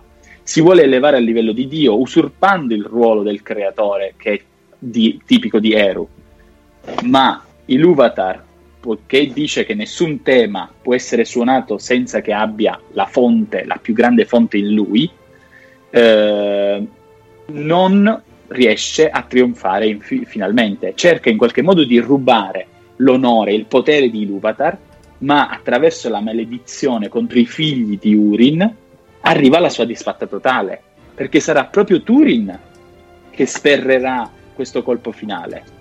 Questo colpo finale esprime il colpo finale di Túrin, che ucciderà Morgoth nell'ultima battaglia secondo la profezia, esprime proprio la gloria più eterna di Ilúvatar attraverso il potere della bellezza tra- trascendentale. Melkor vuole distruggere, sfidare e danneggiare la bellezza, e la bellezza, secondo Tolkien, rinvia direttamente alla verità e alla bontà, all'essere buoni, al bene. Melkor cerca la, fie- la fiamma imperitura, cerca il potere, cerca l- le stesse qualità che ha il creatore in sé, che ha Ilúvatar, e vuole corrompere questa bellezza. E qual è lo strumento con cui Melkor co- eh, o Morgoth Cor- eh, utilizza per corrompere questa bellezza e, la veri- e poi la bellezza che conduce alla verità? L'utilizzo è il del drago Glaurung, perché Glaurung è, ha proprio lo scopo di danneggiare l'intima bellezza e verità che sono intrise nel personaggio di Túrin. E come fa? Cercando eh, di ingannarlo attraverso tutte le sue azioni. Morgoth vuole corrompere e distruggere Túrin, ma Túrin riceve un, alla fine, nonostante tutti gli atti negativi che, che, che avvengono, nonché il suicidio finale, un atto di misericordia, perché la misericordia ehm, è qualcosa che, che è centrale nel personaggio di Túrin. Túrin è un personaggio mh, tenero di cuore, che prova solidarietà per i più deboli, che prova pietà per i più deboli, proprio quella pietà che verrà eh, replicata in Bilbo e in Frodo nei confronti di Gollum. E se vediamo la storia finale nel capitolo Montefato, quando Frodo non sceglierà di distruggere l'anello, interverrà diciamo la provvidenza, o in un atto provvidenziale Gollum stesso, che era stato risparmiato, e qui giungeremo alla distruzione dell'anello. È la stessa cosa che succede nel personaggio di Túrin.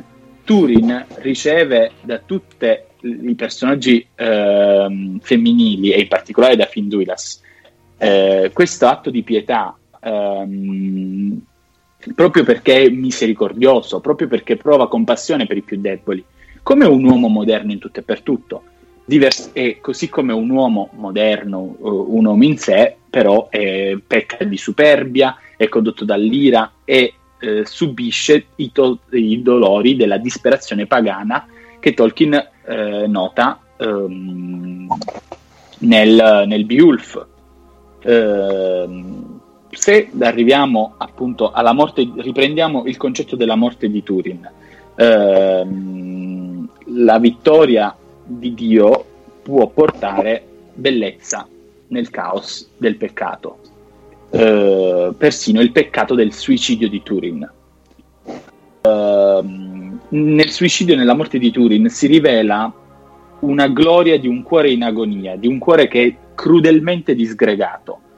Uh, nel primo manoscritto um, riguardante appunto proprio la storia di Túrin, Tolkien include una breve allusione alle conseguenze del suicidio. Uh, Christopher Tolkien, Eh, commentando questo passo, eh, ritiene eh, proprio che ehm, secondo Tolkien il suicidio di, Tol- di Túrin non sia un peccato, e attraverso la profezia dell'ultima battaglia che abbiamo appena che ho citato, di cui appunto parlate nella chat, Tolkien sembra voler anche risolvere tali dubbi riguardo alla morte di Túrin.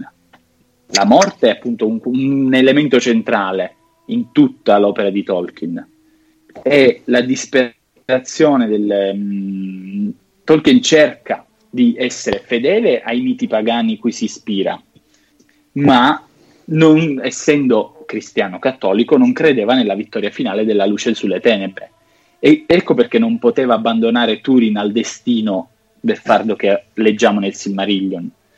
E come fa Tolkien a risolvere i dubbi? Attraverso proprio il potere della subcreazione. La subcreazione, ancora una volta teorizzata in Sulle fiabe, Tolkien cerca di esplorare la qualità della disperazione pagana attraverso gli occhi cristiani, e in questo modo porta una risoluzione alla storia di Túrin attraverso le leggi del mondo subcreato, del mondo di Arda, riconciliando il destino tragico dell'eroe con la speranza cristiana.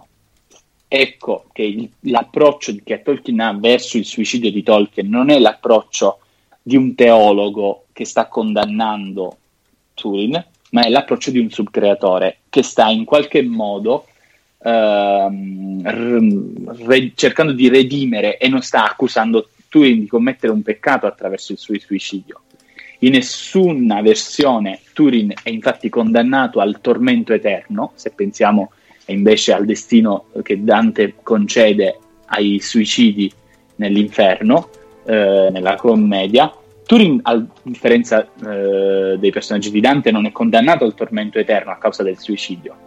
Um, se noi poi pensiamo anche il modo in cui Tolkien anche cerca di riconciliare il destino di, Tor- di Túrin nella sua morte, anche possiamo eh, pensare all'elemento della spada, all'uccisione di Tolkien, eh, di Túrin attraverso la spada. Túrin, come abbiamo visto anche nel passo letto, eh, si rivolge alla propria spada, riprendendo la stessa scena che è presente nella storia di Kullervo. Ma mentre Kullervo chiede alla propria spada di assaggiare il proprio sangue che è colpevole, e la spada, la spada risponde che non fa distinzione tra colpevoli e innocenti, Tolkien nelle sue diverse versioni non è soddisfatto della versione di Kullervo e la modi- le modifica. La spada è un'arma violenta e sanguinosa, ma al tempo stesso piange per la morte di Beleg, il suo padrone, che è stato tradito proprio da quella spada. Quando Túrin offre la propria vita alla, alla lama, questa non è una non risponde come un'arma che desidera sangue e morte, ma come un esecutore che chiede giustizia, perché Túrin ha anche ucciso Brandir. La spada vuole dimenticare e rimediare all'uccisione di eh, Beleg e Brandir. La morte di Túrin pertanto non è un suicidio vero e proprio, perché non è Túrin a uccidere se stesso, ma è la spada che in qualità di giudice esecutore, per ripagare gli assassini precedenti commessi da Túrin, uccide lo stesso eroe. Prendendo la vita di Túrin, la spada va in frantumi, come se stesse facendo giustizia anche su se stessa. E inoltre, tra le, gli elementi tragici e le accuse che la spada muove, muove a Túrin prima di ucciderlo, non viene menzionato l'incesto. E questo è anche un altro mistero, eh, proprio l'in- l'incesto eh, non, non viene considerato come un motivo um, um, di giustizia. Uh, quanto tempo ho? Per- posso andare più velocemente se volete, manca um, con gli ultimi concetti. Ma guarda Enrico, abbiamo venticinque minuti al termine della, della trasmissione. Eva e Sebastiano, che, che ne dite? Abbiamo altri interventi? Sì, direi che altri altri quattro minuti, così Enrico conclude, poi a mezzanotte dieci facciamo qualche domanda magari. Perfetto, perfetto. Allora andiamo velocemente proprio sul, ritornando ai concetti di misericordia e giudizio morale, perché eh, sono eh, centrali nella gloria finale di, di Túrin. Eh, Tolkien cerca proprio di riportare questa redenzione nella storia di Túrin attraverso Uh, la pietà uh, la pietà e la misericordia. La, pres- la pietà e la misericordia sono il requisito fondamentale nel giudizio morale finale, proprio perché provengono da Dio. E, mh, inoltre la sofferenza, i patemi tremendi che, di cui soffre eh, Túrin sono, delle, meri- sono consigli- mer- meritevoli delle, delle più grandi lodi. E quello che succede a Frodo, come dicevo prima, è quello che succede a Túrin. Per entrambi i personaggi, che Frodo stesso è un personaggio tragico dal mio punto di vista, la pietà svolge un ruolo importantissimo, perché riesce a emendare il fallimento che i due eh, hanno compiuto, perché potremmo dire che Frodo fallisce su Montefato, anche se questo è un elemento mh, che se, di cui bisognerebbe discutere tanto. Túrin fallisce con il suo destino, ma gli dei, gli Ainur um, e i Lúvatar provano proprio misericordia di questo destino fe- infelice e gar- gar- garantiscono loro una sorta di purificazione, eh, potremmo dire una sorta di eh, purgatorio, perché Frodo stesso vive un periodo di sofferenza dopo la distruzione dell'anello prima di raggiungere Valinor, e eh, Túrin mh, muore per mano della spada e poi raggiunge la gloria eterna proprio attraverso um, la, uh, la distruzione di Morgoth nell'ultima battaglia. Il, potre, la storia di Túrin in qualche modo è esemplificativa del fatto che lui non giunga nelle aule di Mandos, quindi l'Ade eh, inteso da Tolkien, proprio perché il destino eh, sarebbe di, mh, di Túrin sarebbe potuto essere sia quello di salvare Finduilas, non seguendo ehm, come dire eh, le parole di Glaurung e andare a cercare sua madre e sua sorella, e salvando Finduilas probabilmente avrebbe realizzato un'altra unione tra uomo ed elfo, che invece realizzerà suo cugino Tuor eh, con Idril a Gondolin. Ma il suo destino è sempre legato agli elfi, e quindi o avrebbe sconfitto la maledizione di Morgoth eh, attraverso la sua vita mortale, sposando Finduilas e non facendosi ingannare dal drago, cosa che però non avviene, e o avrebbe sconfitto Melkor nell'ultima battaglia, ed è questo che eh, Tolkien gli concede. Il fato di Túrin si estende al di là della sua vita mortale. Inoltre, il personaggio di Túrin, perché è centrale, fondamentale, già all'inizio, secondo il disegno di Varda, eh, nel cielo troviamo una costellazione di un uh, guerriero che è riconducibile alla costellazione di Orione, come si vede in un manoscritto di Tolkien della fine degli anni quaranta, e in questo stesso manoscritto si parla della partecipazione di Túrin all'ultima battaglia. Potremmo dire che Varda profetizza il grande destino di Túrin. L'operato provvidenziale nella sua vita da parte di, Tolkien, di, di Túrin suggerisce che i piani di Ilúvatar fossero sempre quelli di includere Túrin nella, mh, nell'ultima battaglia. Noi notiamo qua la sovranità di Ilúvatar che va oltre le maledizioni eh, di Morgoth. Ecco perché la vendetta che compie infine Túrin è una vendetta che sfocia nella gloria. E come si legge nella profezia, eh, qui ho una, faccio una traduzione italiana un po' così, i figli di Húrin e tutti gli uomini saranno vendicati. Ecco perché la eh, distruzione finale di Morgoth non è solo una vendetta personale da parte di Túrin, ma è una vendetta per tutti, per sua sorella e per tutti gli uomini. Quindi ehm, per riprendere per esempio anche il discorso del Vangelo stesso, potremmo dire che Frodo riprende un verso del Magnificat quando dice ha innalzato gli umili, e Túrin è un misericordioso, e quindi beati i misericordiosi. La storia di Túrin presenta proprio questa vendetta contro Morgoth, che è un po' un eco della speranza cristiana. La speranza cristiana della vita eterna, di cui si parla nel Vangelo, è senza garanzie. Ecco perché forse Christopher Tolkien omette l'ultima battaglia dal Silmarillion e noi oggi non l'abbiamo letta, perché non, si, non sapremo noi se avverrà veramente la salvezza eh, secondo eh, appunto il cristianesimo, ma ehm, e per questo motivo non siamo sicuri che la profezia di Mandos si compirà, ed è il motivo per cui Tolkien non ha mai completato la storia di Túrin. È una storia in cui abbiamo questa tensione enorme, che forse si riflette in tutta la mitologia di Tolkien, tra disperazione, l'esempio tragico, che riflette anche i primi anni della vita di Tolkien, non parliamo adesso della sua biografia, sarebbe troppo lunga, ma la speranza finale. Abbiamo questo contrasto, questa antitesi, come le parole che usava Carpenter nella sua biografia, tra rovina e bellezza.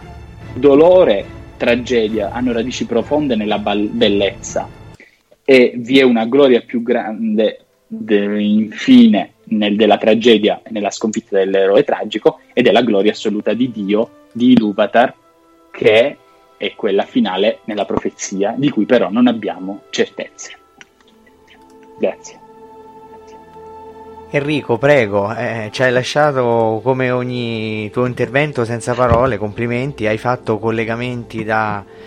Da, dalla pietà alla catastrofe al Vangelo, fe, guarda, fantastico, ti avrei lasciato parlare per ore, ma eh, siamo arrivati a diciassette minuti alla fine della diretta, quindi mi hai provato che mezzanotte e un quarto. Eh sì, volevo fare una domanda ad Enrico al volo. Prego. Hai parlato di Frodo collegato a Túrin, secondo me ci sarebbe un altro collegamento tra i due personaggi il fatto che anche Frodo, possiamo dire, è coinvolto in un destino. Infatti anche Gandalf nella Compagnia dell'Anello parla a Frodo dicendo che era destino che l'anello arrivasse a Bilbo, e quindi era anche destino che Frodo avesse l'anello, e questo è un pensiero incoraggiante, dice Gandalf. Come si collegano, se c'è un collegamento tra queste due predestinazioni di questi due personaggi, anche se sono in ere diverse, il contesto è completamente diverso? Beh, io penso che il, il collegamento si possa vedere nel, anche nel contrasto che c'è in Tolkien tra l'operato del fato e l'utilizzo del libero arbitrio. Gli elfi, scusate, sono più legati al fato perché sono più legati alla Terra di Mezzo e saranno vivi finché il mondo persisterà, mentre gli uomini possono in qualche modo eh, pianificare, plasmare il proprio destino.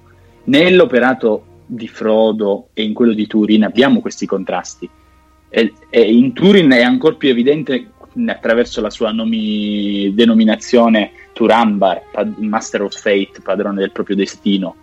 In Frodo il fatto che decida lui quali azioni compiere, nonostante sia condotto dal fato, lo notiamo alla fine della Compagnia dell'Anello, quando decide di abbandonare tutti i suoi compagni, quando decide di risparmiare Gollum, e ancor di più nelle voragini del fato, quando appunto lui pronuncia le parole "non scelgo di fare quello per cui sono, non, per cui sono venuto". Quindi eh, abbiamo questo contrasto tra eh, il pensiero incoraggiante che fosse destino che l'anello arrivasse prima a Bilbo e poi a Frodo, e il fatto che Frodo poi decida della sua vita e dell'anello. E lo stesso fa Túrin. Túrin è in qualche modo afflitto dal destino tragico che lo contraddistingue, dalla terribile maledizione eh, di Morgoth, ma vuole anche lui diventare il padrone del proprio, del proprio destino, e entrambi in qualche modo diciamo che non riescono in questo operato proprio per eh, le azioni che compiono nel punto finale della propria vita, ma riceveranno poi in ricompensa la gloria eterna.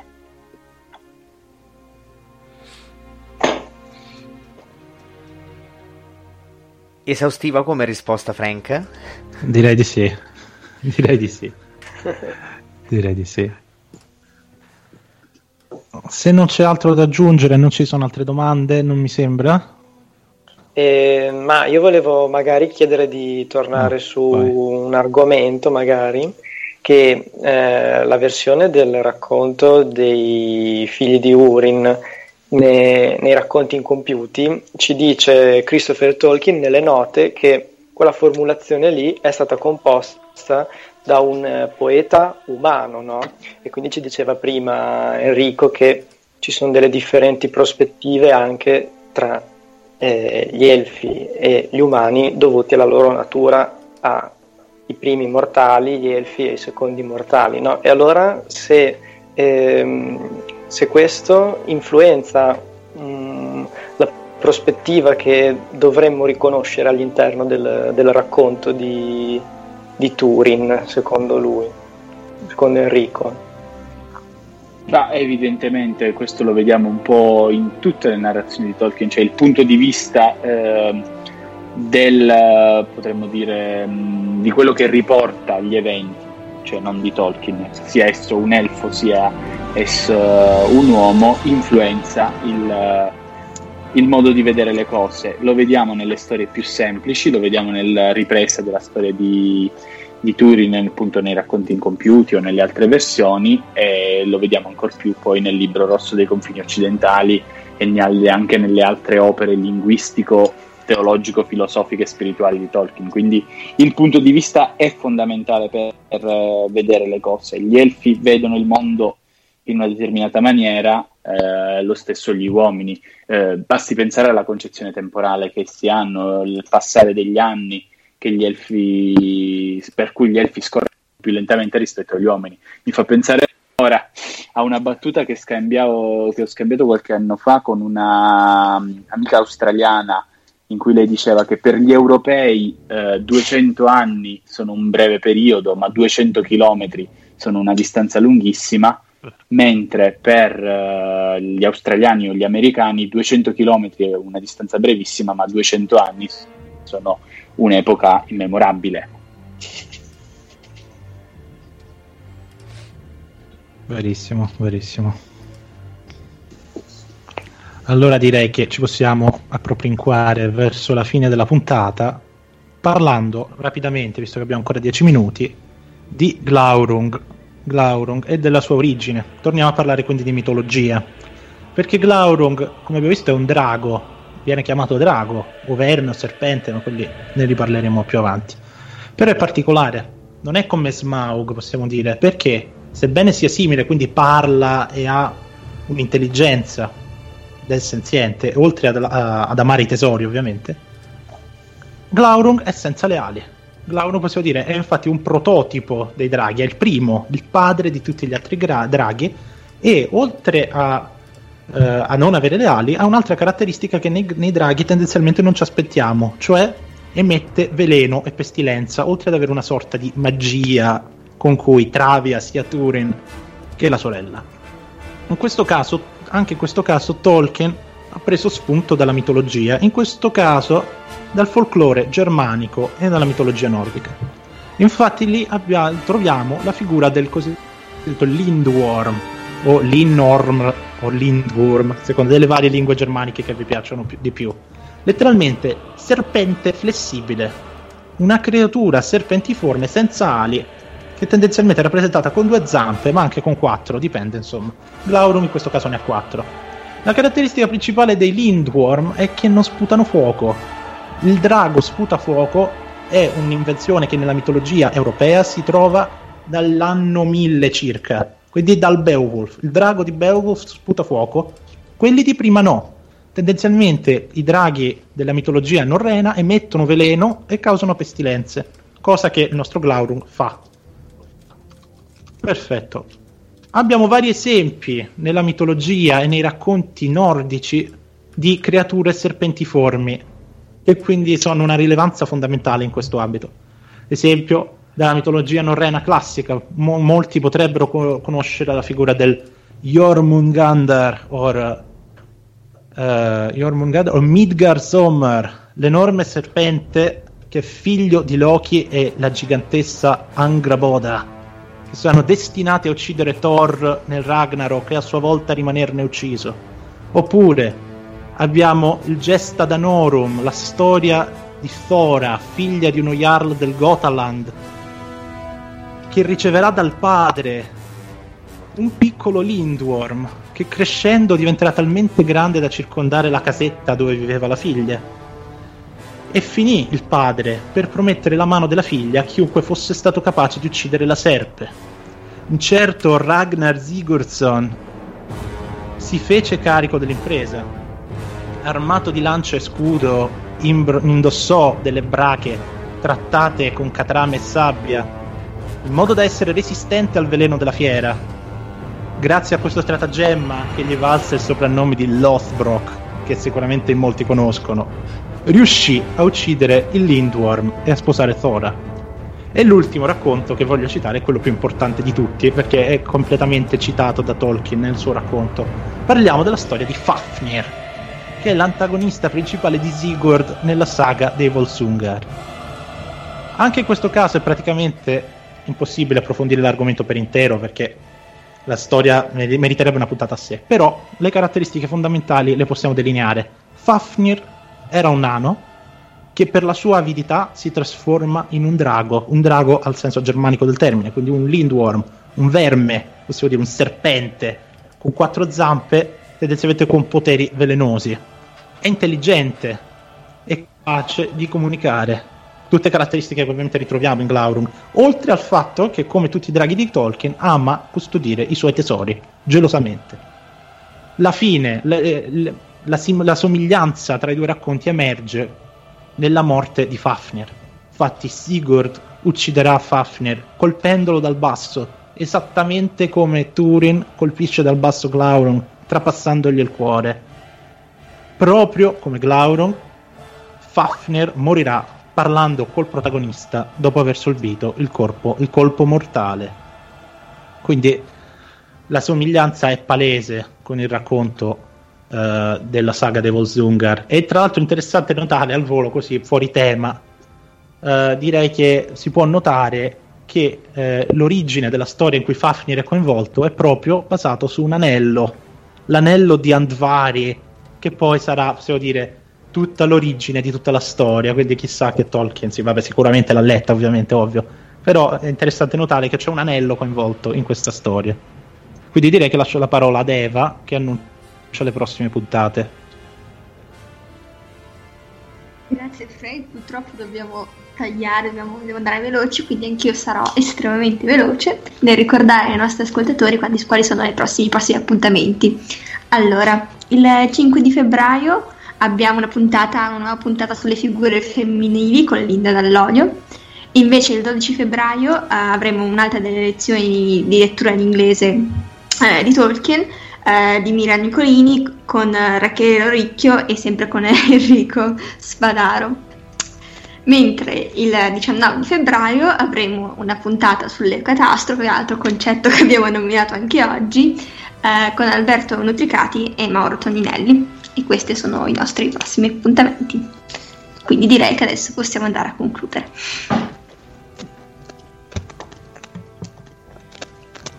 Sì, Enrico ha fatto un grande cross sulla eucatastrofe per la prossima puntata, direi. Tutto torna. Giustamente, tutto pensato e collegato. Sei minuti alla fine della diretta. Abbiamo sì, persone penso... da ringraziare, ragazzi. Questa puntata è stata, insomma, ricca di argomenti e di persone, non solo. Di persone, esatto. E... un assembramento, già che ci siamo... oh, vai, vai. Eh, sì, sì, è un assembramento questo completamente da multa, assolutamente. Sì.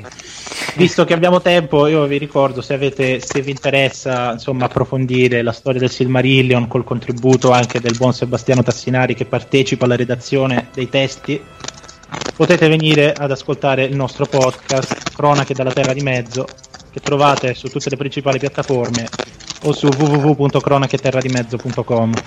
E ringrazio i, i signori presenti per l'ospitalità. Sono io? Ragazzi, si sente un rumore e... non sono io. Ok, oh. Scusate, ma ecco, è ritornata, eh, sì, sì, si sentiva un rumore, no, praticamente come sì. se sì sì, sì. Ok, eh, vabbè. Bello della diretta. Comunque, stavo dicendo, trovate anche il podcast su w w w punto cronache terra di mezzo punto com, in cui tra l'altro abbiamo fatto una bella, recentemente una bella chiacchierata sulle lingue elfiche con Gianluca Comastri, il, il boss, uno dei boss della situazione, che ringrazio sempre perché che stasera mito. Si sarà atturato l'orecchie, come eh, vabbè, si dice a Viterbo. Eh, è, è difficile, eh. Capisco, eh, eh, purtroppo è, è un po' complicato, ma sono d'accordo, se, se, faremo più attenzione. È interessante, sì, interessante l'argomento lingue elfiche e gli accenti, che comunque in italiano sbagliamo molto. Ma eh, anche Frank, c'è, c'è praticamente tutto il corso di lingue elfiche sulla Voce di Arda, e, appunto, sono sette puntate che vanno dal quindici settembre al Tolkien Reading Day dell'anno dopo, quindi esatto, esatto. Poi tra l'altro veramente anche in cose minime, cioè semplicemente, purtroppo molti, avendo visto i film, paradossalmente, seguendo i film, sbagliano gli accenti, non c'è niente da fare. Alcuni accenti dei film sono sbagliati. Non è, ragazzi, è Erendil, lo sapete, no? È Arendil, ragazzi miei. È, sono cose che bisogna fare attenzione, ma perché è importante, è importante visto che l'aspetto linguistico ha un'importanza fondamentale nell'opera del professore, quindi io almeno ci provo per quanto possibile a seguire gli accenti, anche se so che è molto difficile. Bene, possiamo andare a, a terminare la nostra puntata. Ringraziamo tutti, tutti gli ospiti, tutte le persone, studiosi e appassionati, ascoltatori della radio La Voce di Arda. Ri, io ringrazio i conduttori, ringrazio Sebastiano Tassinari e, ed Eva Garavaglia, che sono stati qui in diretta. Grazie, grazie Simone, ovviamente, grazie anche a te.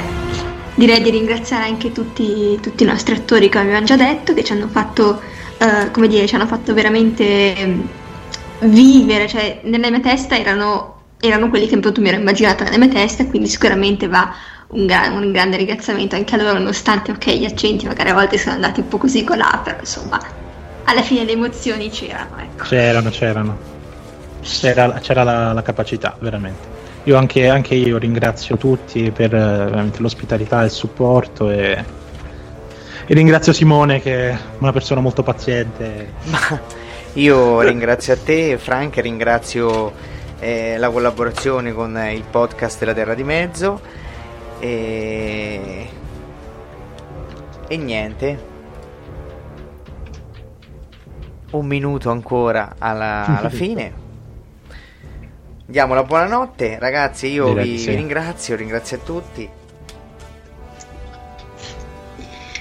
grazie a tutti e buonanotte. È vero. Buonanotte. Buonanotte. Buonanotte. Buonanotte a tutti quanti voi e grazie per questa esperienza. Speriamo di rivederci presto. Speriamo di sì. Peccato, mi sono scollegato un attimo perché avevo una domanda da fare a Enrico, ma lo rintraccerò in qualche modo perché mi avete fatto scoprire una persona molto molto molto interessante. Leftovers. Or the D M V. Number ninety-seven. Or house cleaning. Or Chumba Casino always brings the fun. Play over a hundred different games online for free from anywhere. You could redeem some serious prizes. Chumba Casino dot com. Live the Chumba life. No purchase necessary. Void where prohibited by law. eighteen plus terms and conditions apply. See website for details.